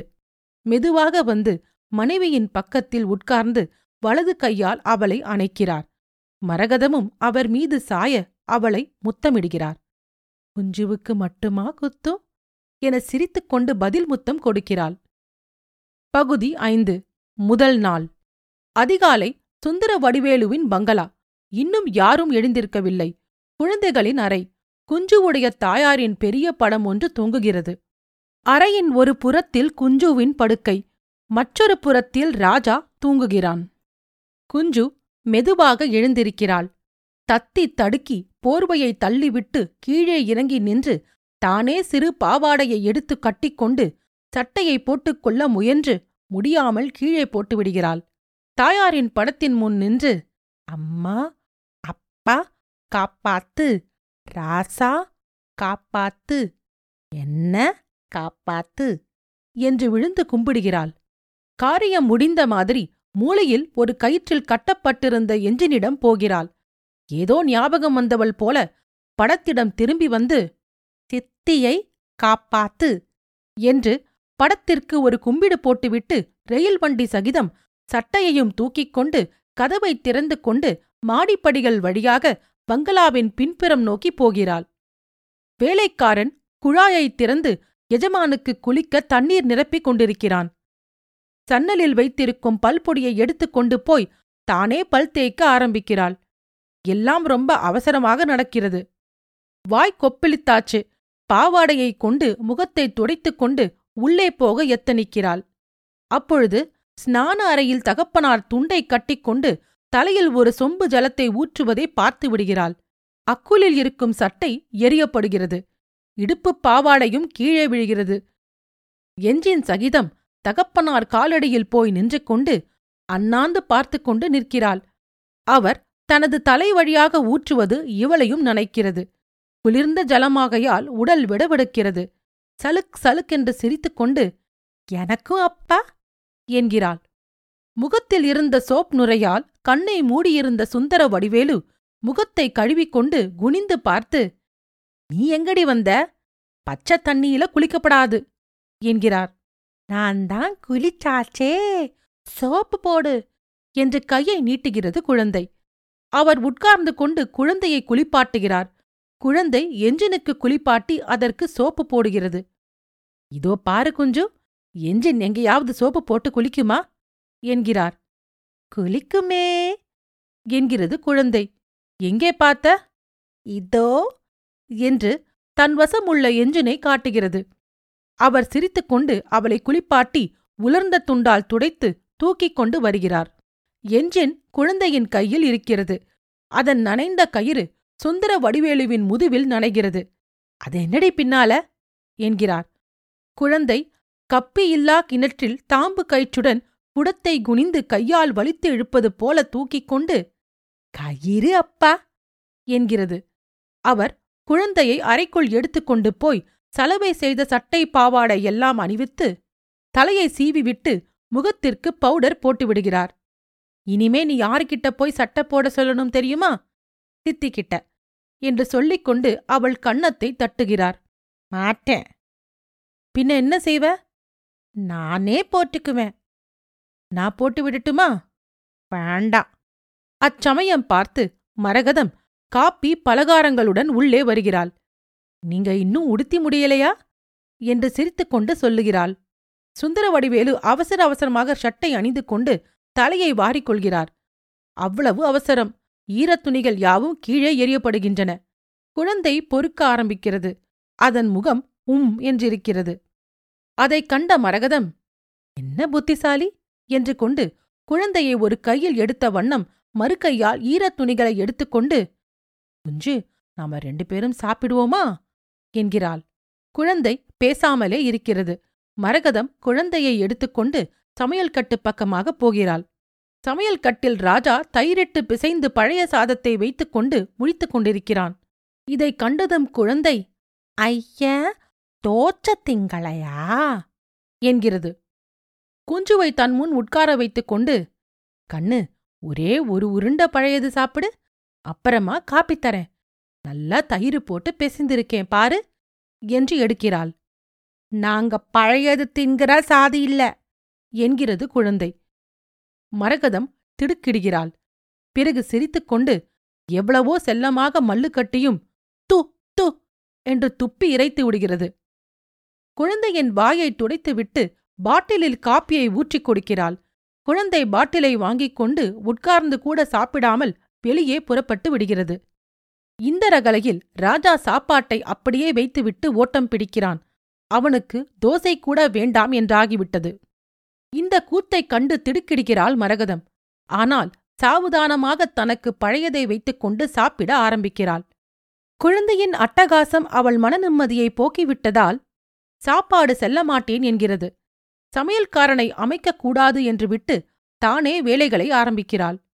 வேலைக்காரியை கூப்பிட்டு அரங்கில் இருந்த குத்துவிளக்கை தேய்த்து கழுவி நடுஹாலில் வைக்கும்படி உத்தரவிடுகிறாள். தினசரி சாயங்காலம் விளக்கு பூஜை நடத்துவதற்கு தயாராக இருக்கிறது. சுந்தரவடிவேலு சாயங்காலம் கலாசாலையில் இருந்து திரும்பி வருகிறார். இன்று சற்று நேரமாகிவிட்டது. பொழுது மங்கும் சமயம் அவருடைய கார் பங்களாகேட்டில் திரும்பியதுதான் தாமதம். குழந்தைகள் 2ம் மோட்டார் வண்டியிலேயே போய் விழுந்து விடுவது போல படிகளில் இறங்கி அப்பா அப்பா என்று குதூகலித்துக் கொண்டு ஓடி வருகின்றன. ராஜா கையில் ஒரு சின்ன ஃபுட்பால். குஞ்சுவின் எஞ்சின் தரையில் மல்லாக்காக இழுக்கப்படுகிறது. அவர் வண்டியில் இருந்து இறங்கி நின்றதுதான் தாமதம். ஆளுக்கொரு காலை பிடித்துக்கொண்டு மரமேறுகின்றனர். குஞ்சுவை வாரி எடுத்து தோல் மீது சாத்திக்கொண்டு ராஜாவை கையில் பிடித்து கொண்டபடி வீட்டுக்குள் போகிறார். நடு ஹாலை தாண்டி தான் வாசிக்கும் அறைக்குள் செல்லுகிறார். அங்குள்ள அலமாரியை திறந்து குஞ்சுவின் கை ஒன்றுக்கு ஒரு பிஸ்கோத்து கொடுக்கிறார். பையன் அப்பா அப்பா என பையையே திறந்து நீட்டுகிறான். ரொம்ப நேரமாச்சு, ராத்திரி சாப்பிட வேண்டாமா என்று கொண்டு அவனுக்கும் அதே போலவே 2 மட்டும் கொடுக்கிறார். பிஸ்கெட் சாப்பிடும் குஞ்சுவை பார்த்து, ஏண்டி கண்ணு, காப்பி சாப்பிட்டாச்சா? எனக்கு ரொம்ப பசிக்கிறதம்மா, ஒரே ஒரு துண்டு எனக்கு கொடுக்கிறியா என கெஞ்சுகிறார். குழந்தை கையிலிருப்பதை ரொம்ப சிரமப்பட்டு ஒடித்து ஒரு பொடியை மட்டும், அதுதான் அதன் பலத்தில் விண்டது, தகப்பனார் வாயில் வைக்கிறது. அப்பா, இவ்வளவு போதும், வயிறு ரொம்பி போச்சு என்று குழந்தையை முத்தமிட்டு கொண்டு அந்த அறையை விட்டு வெளியே வந்துவிட்டு பின்புறம் நுழைகிறார். அப்பா வந்ததும் காப்பி சாப்பிடலாம்னு அம்மா சொன்னாங்க என்று கொண்டே அதை போடுகிறான் ராஜா. உள்ளே 2வது கட்டில் மரகதம் குத்து விளக்கு முன் விழுந்து நமஸ்கரித்து கண்ணை மூடியபடி ஏதோ மானசீகமாக பிரார்த்தனை செய்வதை பார்க்கிறார். மறுபடி விழுந்து நமஸ்கரித்து விளக்கை தொட்டு கண்ணில் ஒற்றிக்கொண்டு திருநீற்றை நெற்றியில் அணிந்து கொண்ட பின் திரும்பி பார்க்கிறாள். பூஜையை எதிர்பாராததினால் அதில் ஒரு ஆச்சரியமும் பிரமிப்பும் பரவசமும் கொண்ட சுந்தர வடிவேலு குழந்தைகளுடன் நடையண்டையில் நின்று கொண்டிருக்கிறார். மரகதம் சிரித்துக்கொண்டு, நீங்கள் வந்தது எனக்கு தெரியும் என்று நெருங்கி வந்து குழந்தை குஞ்சுவன் நெற்றியில் விபூதியை இட்டு அதன் வாயில் பூஜைக்கு நிவேதனமாக வைத்த திராட்சை பழம் ஒன்றை போடுகிறாள். திருநீற்றுப் பொடி கண்ணில் விழுவதனால் கண்ணை மூடி மூடி திறந்து கொண்டு நிற்கிறாள் குஞ்சு. வாய் அசை போடுகிறது. ரொம்ப நேரமாச்சு, காப்பி எடுத்துக்கொண்டு வாரேன் நீங்க இன்னும் என்ன இந்த வேஷத்தை கலையாம நிக்கிறீளே என்கிறாள் மரகதம். நாங்க வெளியே உட்கார்ந்திருக்கோம், நீ அங்கே கொண்டு வந்துவிடேன் என்று கொண்டே குழந்தைகளுடன் வெளியே வாசல் பக்கம் வருகிறார். வேலைக்காரனிடம் நாற்காலிகளை எடுத்துப் போட சொல்லிவிட்டு குழந்தைகளுடன் பந்து விளையாடுகிறார். ஏக கூச்சலும் இரைச்சலும் போட்டுக்கொண்டு பந்தை அடிப்பதில் ஏமாறுகிறது குஞ்சு. ராஜா பந்தை உதைக்கிறான். இடைமறிக்க குஞ்சு ஓடுகிறது. மரகதம் காப்பி பலகார வகைகளை எடுத்துக்கொண்டு வந்து மேஜை மீது வைக்கிறாள். ஆட்டம் க்ளோஸ், பிளே ஓவர், காப்பி சாப்பிட வாருங்கோ என்று கோஷித்துக் கொண்டு குழந்தைகளும் தகப்பனாரும் நாற்காலிகளுக்கு ஓடி வருகின்றனர். குஞ்சு முக்கி முயன்று ஒரு நாற்காலியில் ஏறி உட்கார்ந்து கொள்கிறது. அவளுக்கும் மரகதத்திற்கும் இடையே ராஜா உட்கார்கிறான். சுந்தர வடிவேலு முகத்தை கைக்குட்டையால் துடைத்துக் கொண்டு, இவ்ளோ மணி நேரத்துக்கப்புறம் இத்தனை பக்ஷணம், ராத்திரி சாப்பிட கீப்பிட வேண்டாமா? எனக்கு வெறும் காப்பி போதும், கொஞ்ச நேரம் கழித்து பசிக்கிறப்ப சாப்பிடுறது, 8 மணிக்குத்தான் சாப்பிடணும் என்று சாஸ்திரத்துல எழுதியா வச்சிருக்கு என்கிறாள் மரகதம். நமக்காக குழந்தைகள் முழித்து கொண்டிருக்குமா என்று குழந்தைகளுக்கு பலகாரங்களில் ஓரொரு துண்டு கொடுத்துவிட்டு காப்பியை கொடுக்கிறார். டம்ளரில் பாதி முகம் மறைய நாற்காலியில் நின்று கொண்டு காப்பியை குடிக்கிறது குஞ்சு. டம்ளரில் குடிப்பதால் சட்டையில் வழிகிறது. அவளுக்கு பாட்டில்ல கொடுக்கக்கூடாது என்கிறார் சுந்தர வடிவேலு. பையன் அவர் பக்கமாக வந்து காதோடு காதாக, எனக்கு பழையது வேண்டாம் அப்பா, அம்மா கிட்ட சொல்லு என்கிறான். அவர் சிரித்துக்கொண்டு, என்ன மரகதம், குழந்தைகளுக்கு பழையதா கொடுத்த, பிடிக்கலனா விட்டுடு என்கிறார். காலம்பர தயிரும் பழையதும் சாப்பிட்டாதானே உடம்புக்கு பலம் என்கிறாள் மரகதம். பலத்துக்கு வேண்டுமானா டானிக் இருக்கிறது, வேண்டாமென்றால் விட்டுடு. சரி, நாளைக்கு ஒரு இடத்துக்கு போகணும், சாயங்காலம் காப்பிக்கு கூட வரமாட்டேன், இப்போ உள்ள போனதும் ஒரு கடிதாசி கட்டு எடுத்து தாரேன், அத ஞாபகமா நான் போறப்போ என் கைப்பையில வச்சுபுடு, எனக்கு இப்போ மறதி தாஸ்தியாகுது என்கிறார். ஆகட்டும் என்கிறாள் மரகதம். நன்றாக இருட்டி விடுகிறது. அப்பா அப்பா ஒரு கதை சொல்லு என்கிறான் ராஜா. என்ன கதை வேணும் குஞ்சு, நீ சொல்லு. குருவி கதை என்கிறது குழந்தை. ஒரே ஒரு மரத்துல சின்ன குருவி இருந்துதாம். கூண்டுல உட்கார்ந்துக்கிட்டு எட்டி எட்டி பார்த்துதாம், எட்டி எட்டி பார்த்துதாம் என இரு குழந்தைகளும் கோஷிக்கின்றன. திடீர்னு மழையும் காத்துமா அடிச்சுது, இடி இடிச்சுது, பளிச்சு பளிச்சுன்னு மின்னுச்சு, பெரிய காத்தும் மழையுமா அடிச்சுது. அந்த சின்ன குவி நனைஞ்சி நனைஞ்சு போச்சு. குருவி கூண்டுல இருந்து எட்டி எட்டி பார்த்துதான். அப்போ ஒரு குரங்கு நனைஞ்சுக்கிட்டே உட்கார்ந்திருந்துதான். குரங்கு யார மாதிரிடா இருந்தது? ராசா மாதிரி என்கிறது குஞ்சு. குஞ்சு மாதிரி என்று கத்துகிறான் ராஜா. அப்புறம் குருவி குஞ்சு, அண்ணே அண்ணே, நீ ஏன் ஒரு கூண்டு கட்டிக்கப்படாது என்று கேட்டுச்சான். குரங்கு ஒரே பாய்ச்சல்ல வந்து கூண்ட பிச்சு எரிஞ்சு போட்டுதான். குருவியும் குரங்கும் மழையிலையும் காத்துலையும் அணைஞ்சுக்கிட்டே உட்கார்ந்திருந்துதான். மரகதம் தனிமையாக விடப்பட்டவள் போல ஏதோ யோசனையில் ஆழ்ந்திருக்கிறாள். கதை காட்டில, எலி மோட்டில, நீயும் நானும் வீட்டில என மறுபடியும் ஆரம்பிக்கிறது குழந்தை. பகுதி 6 நிறைவு பகுதி. புயல் வந்த விதம். திடீரென்று காற்றும் மழையும் கவிந்து அடிக்கிறது. கோடை புயல் மின்னலும் இடியும் கிடுகிடு பாய்க்கின்றன. மத்தியானம் சுமார் 3:30 மணி. இருந்தாலும் புயல் மழை கடுமையால் வீட்டுக்குள் வெளிச்சக்குறைவு. குழந்தைகள் மாடியில் உள்ள தம் அறையில் விளையாடிக் கொண்டிருக்கின்றன. ஆளுக்கொரு சாக்கட்டி எடுத்துக்கொண்டு படம் போட்டு விளையாடுகின்றன. குஞ்சு கையில் உள்ள சாக்கு கட்டியை கரும்பலகையில் மாவு அரைக்கிறது போல் 2 கைகளையும் வைத்துக்கொண்டு வாய் ஹ ஹ என்று சப்திக்க மேலும் கீழுமாக தேய்த்து கண்ட மேனியில் அழுத்தி அழுத்தி கோணல் மாணலாக கோடு கிழித்துக் கொண்டிருக்கிறாள். மற்றொரு ஓரத்தில் நின்று கொண்டு கரும் பலகையில் பொம்மை போட்டுக் கொண்டிருக்கிறான் ராஜா. ஐய, என்னடி இப்படி சாக்கு கட்டிய போட்டு தேய்க்கிற என்கிறான் ராஜா. பட்டம் போடுறேண்டா என்று விட்டு மறுபடியும் மும்முரமாய் தேய்க்கிறாள். என்ன படமாம்? மழை படம், மழை பெய்து பாரு அந்த படம் என்று விட்டு கரும்பலகையை விட்டு சிறிது பின்னுக்கு எட்டி நின்று தன் திறமையை ஏறிட்டு பார்த்துவிட்டு மறுபடியும் வேலையில் ஈடுபடப் போகிறாள். ஏடி, நான் போட்ட படத்தை பாத்தியா? அப்பாவும் அம்மாவும் என்கிறான் ராஜா. அம்மா இப்படித்தான் இருக்காங்களாக்கும். மேலே தாயின் படத்தை பார்த்து கொண்டு, நீ இப்படியாம்மா இருக்க என்கிறது குழந்தை. நம்ம அம்மா இல்லடி, இந்த அம்மா என்று விளக்குகிறான் ராஜா. ஏ ராசா, ராசா என்று கூப்பிட்டுக் கொண்டே உள்ளே நுழைகிறாள் மரகதம். என்னம்மா? பால்காரன் வரக்கானோ, நம்ம வேலைக்காரனும் போக்கழிஞ்சு போனான். நீ போய் அவனை கொஞ்சம் சத்தம் காட்டி விட்டு வரமாட்டியா? அப்பா வர நேரமாச்சு, காப்பி போட வேண்டாம், கொடைய எடுத்துக்கிட்டு போ, பைய பதமா போயிட்டு வரணும். ஆகட்டு அம்மா என்று கொண்டு புறப்படுகிறான். இருவரும் கீழே இறங்கி வருகிறார்கள். மரகதம் வாசல் வரை வந்து குடையை விரித்து அவன் கையில் கொடுத்துவிட்டு உள்ளே போகிறாள். இரண்டு கைகளாலும் நெஞ்சுடன் சேர்த்து அமுக்கி பிடித்துக்கொண்டு சிறுவன் தள்ளாடி தள்ளாடி நடக்கிறான்.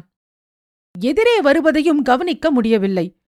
குடை மழைக்கு பாதுகாப்பாக இருப்பதற்கு பதிலாக காற்றின் வேகத்தால் அவனுடைய சக்தியை முழுவதும் உறிஞ்சிவிடும் பேயாக மாறிவிடுகிறது. தள்ளாடி தள்ளாடி நடக்கிறான். உடல் முழுதும் நனைந்து தலையும் ஈரம் சொட்டி கண்களை மறைக்கிறது. இந்த நிலையில் ரஸ்தாவில் கவனிக்காமல் குடையை தாழ்த்தி பிடித்துக்கொண்டு இவன் சாதுவாக நின்ற பசுவை அணுகிவிடுகிறான். பசு வெறித்து கொள்கிறது. வாளை முறுக்கி உயர்த்தி கொண்டு இவனை விரட்டுகிறது. முதலில் பையனுக்கு மோதலின் காரணம் தெரியவில்லை. பிறகு மாடு தென்படுகிறது. பயத்தில் கீறிச்சிட்டுக் கொண்டே ஸ்தம்பித்து நிற்கிறான். பயம் அவனை உந்த மூளை குழம்பி தெறிக்கெட்டு ஓடுகிறான். பொத்தென்று விழுந்தவன் குடைப்பிடியை விடாமல் எழுந்திருக்கிறான். தெருவில் நின்ற யாரோ ஒருவர், குடையை போட்டுவிடு என்று கத்தி எச்சரிக்கிறார். உதவிக்கு வரவில்லை. குடையை போட்டுவிட்டு ஓடுகிறான். விழுந்ததில் ஊமையடி இருந்தும் பயமே வேகத்தை கொடுக்கிறது. ஓடுகிறான். மாடு குடையை மிதித்து நசுக்கி ஒடித்து மோந்து பார்த்துவிட்டு சாந்தமாக நிற்கிறது. பையன் ஓடுகிறான். வீட்டில் வாசல் படியில் பாலுக்காக காத்து நிற்கும் மரகதத்திற்கு இவனது பயனற்ற வரவு கடுகடுப்பையும் சீற்றத்தையும் ஏற்படுத்துகிறது. கணவனுக்கு காப்பி தயார் செய்ய வேண்டும் என்ற பிரமாதத்தில் குடையை தொலைத்துவிட்டு வந்தது பெருங்குற்றமாக படுகிறது. பால்காரனிடம் சொல்லி பாலை வாங்கிக் கொண்டுதான் வீட்டுக்குள் வரலாம் என்று விடுகிறாள். பையனுக்கு மாட்டு பயம். தொழுவுக்கே போக மாட்டேன் என்கிறான். இருவரும் நடுஹாலில் நின்று தர்க்கம் செய்து கொண்டிருக்கிறார்கள். அப்பொழுது வாசலில் திரு திருவென்று கார் வந்து நிற்கிறது. ரவுத்திராக்காரமாக சுந்தர வடிவேலு வீட்டுக்குள் நுழைகிறார். ஒரு வேலை சொன்னா அதை செய்ய அந்த வீட்ல ஆளில்ல என்று இறைந்து கொண்டு தன் அறைக்குள் சென்று ஏதோ தஸ்தாவேஜுகளை எடுத்துக்கொண்டு திரும்பவும் விரைந்து வருகிறார். இங்க பாருங்க உங்க மகனை, புது கொடைய தொலைச்சுபிட்டு வந்து நிக்கிற நிலைய. நீங்களும் செல்லங்கொடுத்து செல்லங்கொடுத்து. தகப்பனார் சப்தத்தை கேட்டுக்கொண்டு மச்சிலிருந்து ஓடி வந்த குஞ்சு ரௌதிராகாரமான இரைச்சலை கேட்டு வெறுகிப்போய் படிக்கட்டிலேயே நின்று விடுகிறது.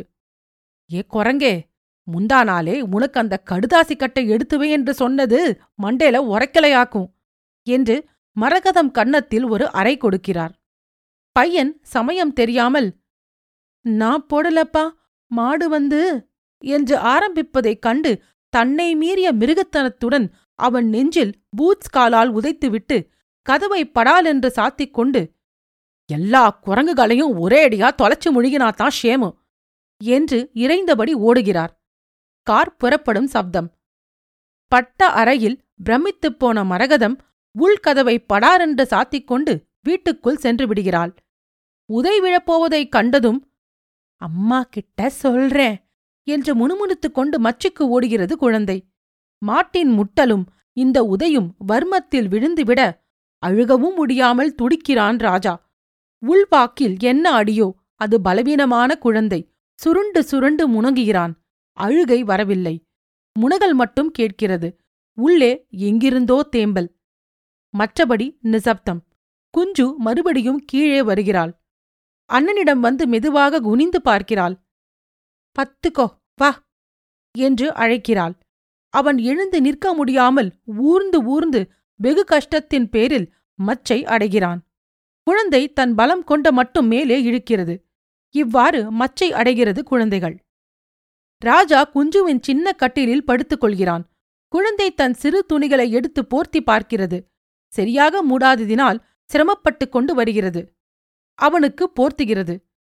கட்டிலுக்கு பக்கத்தில் ஒரு சிறிய நாற்காலியை இழுத்து போட்டு உட்கார்ந்து கொண்டு, "வலிக்குதாமா கண்ணு, தடவட்டா?" என போர்வைக்கு மேல் அவன் கையை தடவுகிறது. நெஞ்சில் தடவ கட்டிலின் மேல் ஏறுகிறது.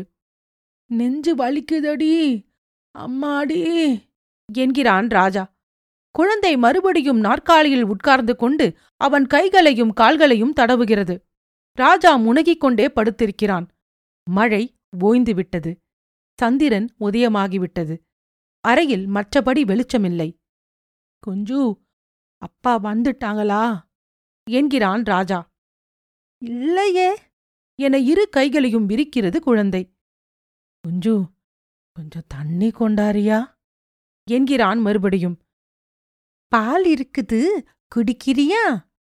மத்தியானம் தான் குடிக்காமல் மிச்சம் வைத்திருந்த பாலை பாட்டிலுடன் எடுத்துக்கொண்டு வந்து அவன் வாயில் வைக்கிறது. அவன் குழந்தை மாதிரி பாட்டிலின் பாலை குடிக்கிறான். கொஞ்ச நேரம் கழித்து, "குஞ்சு, அப்பா வந்துட்டாங்களா? எனக்கு எப்படியெல்லாமோ வருது" என்றான் ராஜா. "இல்லையே" என்று விட்டு, "நான் ராராரோ சொல்லட்டுமா, தூங்கு" என "ஆராரோ ஆரீராரோ என்னப்பன் ராராரோ ஆரீராரோ" என திருப்பி திருப்பி சொல்லிக் கொண்டிருக்கிறது. ராஜாவுக்கு அந்திம தசை அணுகிவிட்டது.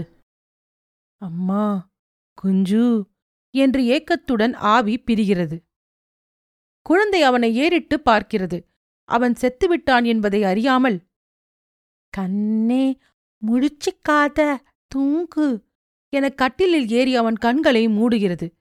ராஜாவின் தலை கொளக்கென்று சாய, "நல்லா படுத்துக்கடா" என தலையை இழுத்து வைத்துக்கொண்டு, "ராராரோ ராரீராரோ" என திருப்பி ஆராட்டுகிறது.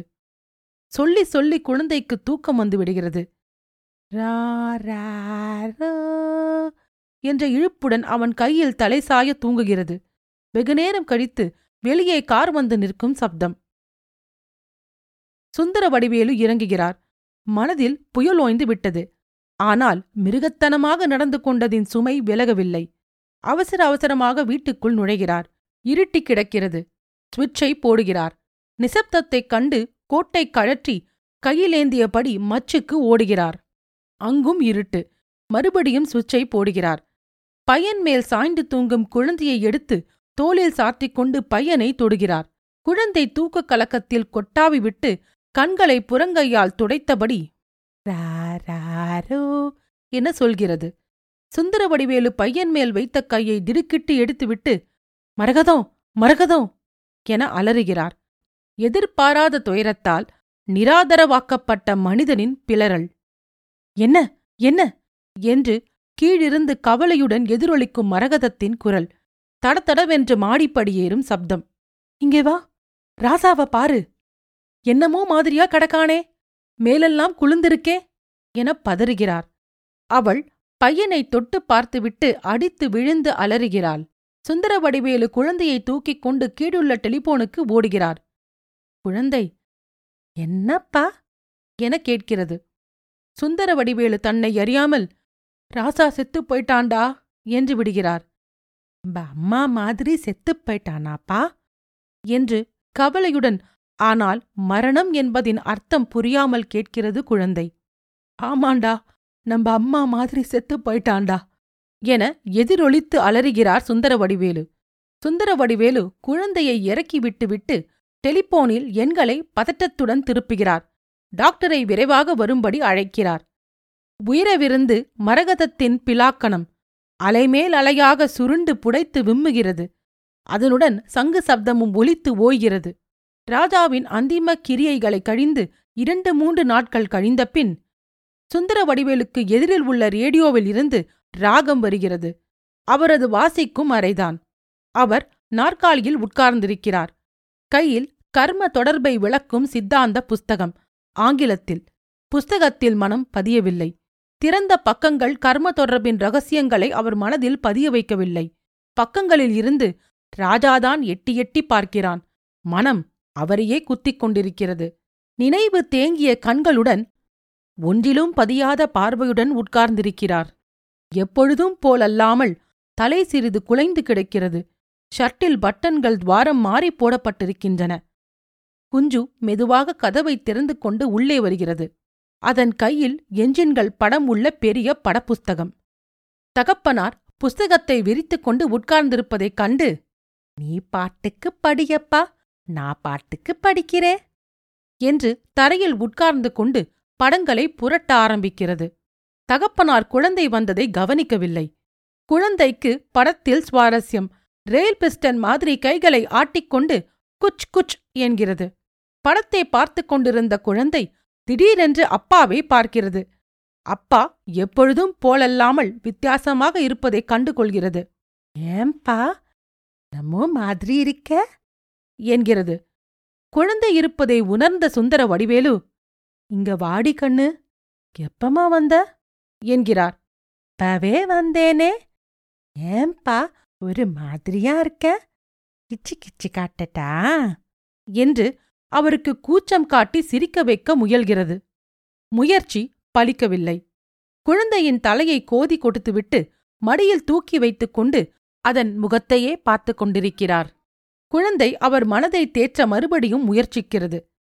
"அப்பா, ஒரு கதை சொல்லட்டுமா?" "என்ன கதை சொல்ல? குருவி கதை சொல்லட்டா? காக்கா கதை சொல்லட்டா?" என்கிறது. அவர் சிரித்துக்கொண்டு, "காக்கா கதை சொல்லம்மா" என்கிறார். "ஒரே ஒரு ஊர்ல ஒரு வடை இருந்துதான்.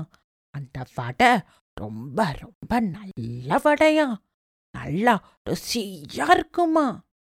ஒரு காக்கா அது தூக்கிக்கிட்டு பறந்து ஓடி போயிட்டுதான். ஒரு மரத்துல ஏறி உட்காந்துக்கிட்டுதான். அப்போ ஒரு நரி வந்துதான். நரி வந்து, 'ஏ காக்கா, காக்கா, நல்லா ஒரு பாட்டு பாடேன்னு' கேட்டுதான். காக்கா கா கா கா." இச்சமயத்தில் காக்கையாகவே தன்னை பாவித்துக் கொண்டிருக்கிறாள். "அப்புறம்?" என்கிறார். "அப்புறம் நரி வடைய தூக்கிக்கிட்டு ஓடியே போயிட்டான். ஓட்டமா ஓட்டம். தே காட்டுல எலி" என்று ஆரம்பிக்கிறது குழந்தை. "அந்த நரிதாண்டா விதி, அந்த நரிதாண்டா விதி" என சொல்லிக்கொண்டே குழந்தையை வெறி கொண்டவர் போல் முகத்திலும் கன்னத்திலும் முத்தமிடுகிறார். குழந்தை திணறுகிறது. இருக இருக கட்டியணைத்துக் கொள்கிறார். "குஞ்சம்மா, நீ பாலு சாப்பிட்டியா?" என்கிறார். "நான் அப்பவே சாப்பிட்டுட்டேனே, அம்மா கொடுத்தாலே" என்கிறது குழந்தை. மரகதத்தை முதல் முறையாக அம்மா என்றழைக்கிறது.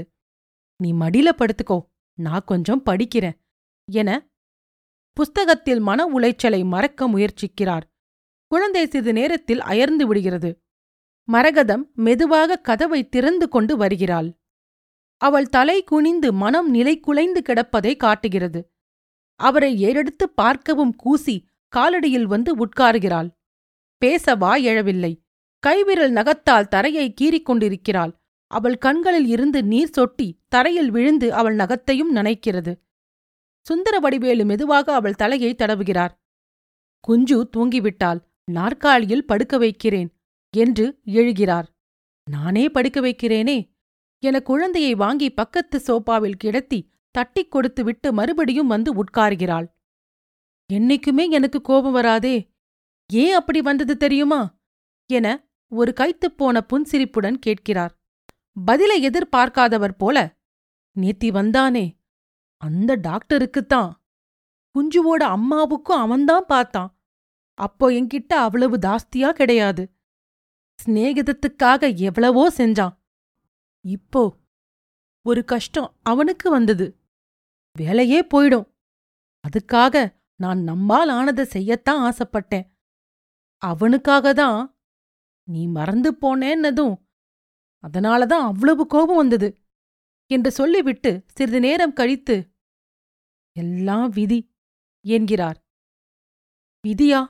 எங்க குடும்ப பாவம் நான் செய்த வேண, எங்க அம்மா பாவத்தை என் தலையில வச்சுட்டு போயிட்டா, எங்க அப்பாவுக்கு எங்கம்மா 2ஆம் தாரம் இல்ல, 1ஆம் தாரத்துக்காரிக்கு ஒரு அண்ணன் இருந்தான், அவனுக்கு 14 வயசு இருக்கும், வயிற்று வலின்னு பழையதை சாப்பிட மாட்டான், பள்ளிக்கூடம் போக மாட்டேன்னா அம்மையே போய் அப்பா கிட்ட சொன்னான், அப்பாவுக்கு கோமா வந்துடுத்து, அவனை தூணோட கட்டி வச்சு உதச்சி அவுத்து விடாதே சோறு போடாதேன்னு மத்தியானமா அவன் கத்து கத்துன்னு கத்தினான், ஒத்தே விடல, அவ்வளவுதான் செத்தே போனான், தூண் வெடிச்சு போயிருந்த பொந்துல ஒரு பாம்பு இருந்து கடிச்சு புடுத்து, சாயங்காலமா அவுத்து விடுறப்ப பொணமாதான் இருந்தான், அந்த பாவந்தான்.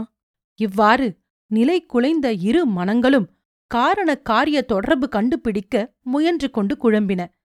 வெளியிலே வழிபோகும் பிச்சைக்காரன் உலகமே பைத்தியக்கார கும்பல், காரண காரிய தொடர்பற்ற குழப்பம் என்ற பொருள் கொண்ட பாட்டை உச்சஸ்தாயியில் கர்ண கடூரமான குரலில் பாடுகிறான். புதுமை பித்தனின் சிற்றன்னை குறுநாவலை கேட்டதற்கு நன்றி. இந்த வாசிப்பு உங்களுக்கு பிடித்திருந்தால் உங்கள் ரேட்டிங் மற்றும் ரிவ்யூ மறக்காமல் கொடுங்கள். உங்களை மீண்டும் சந்திக்கிறேன். நன்றி. ராரா.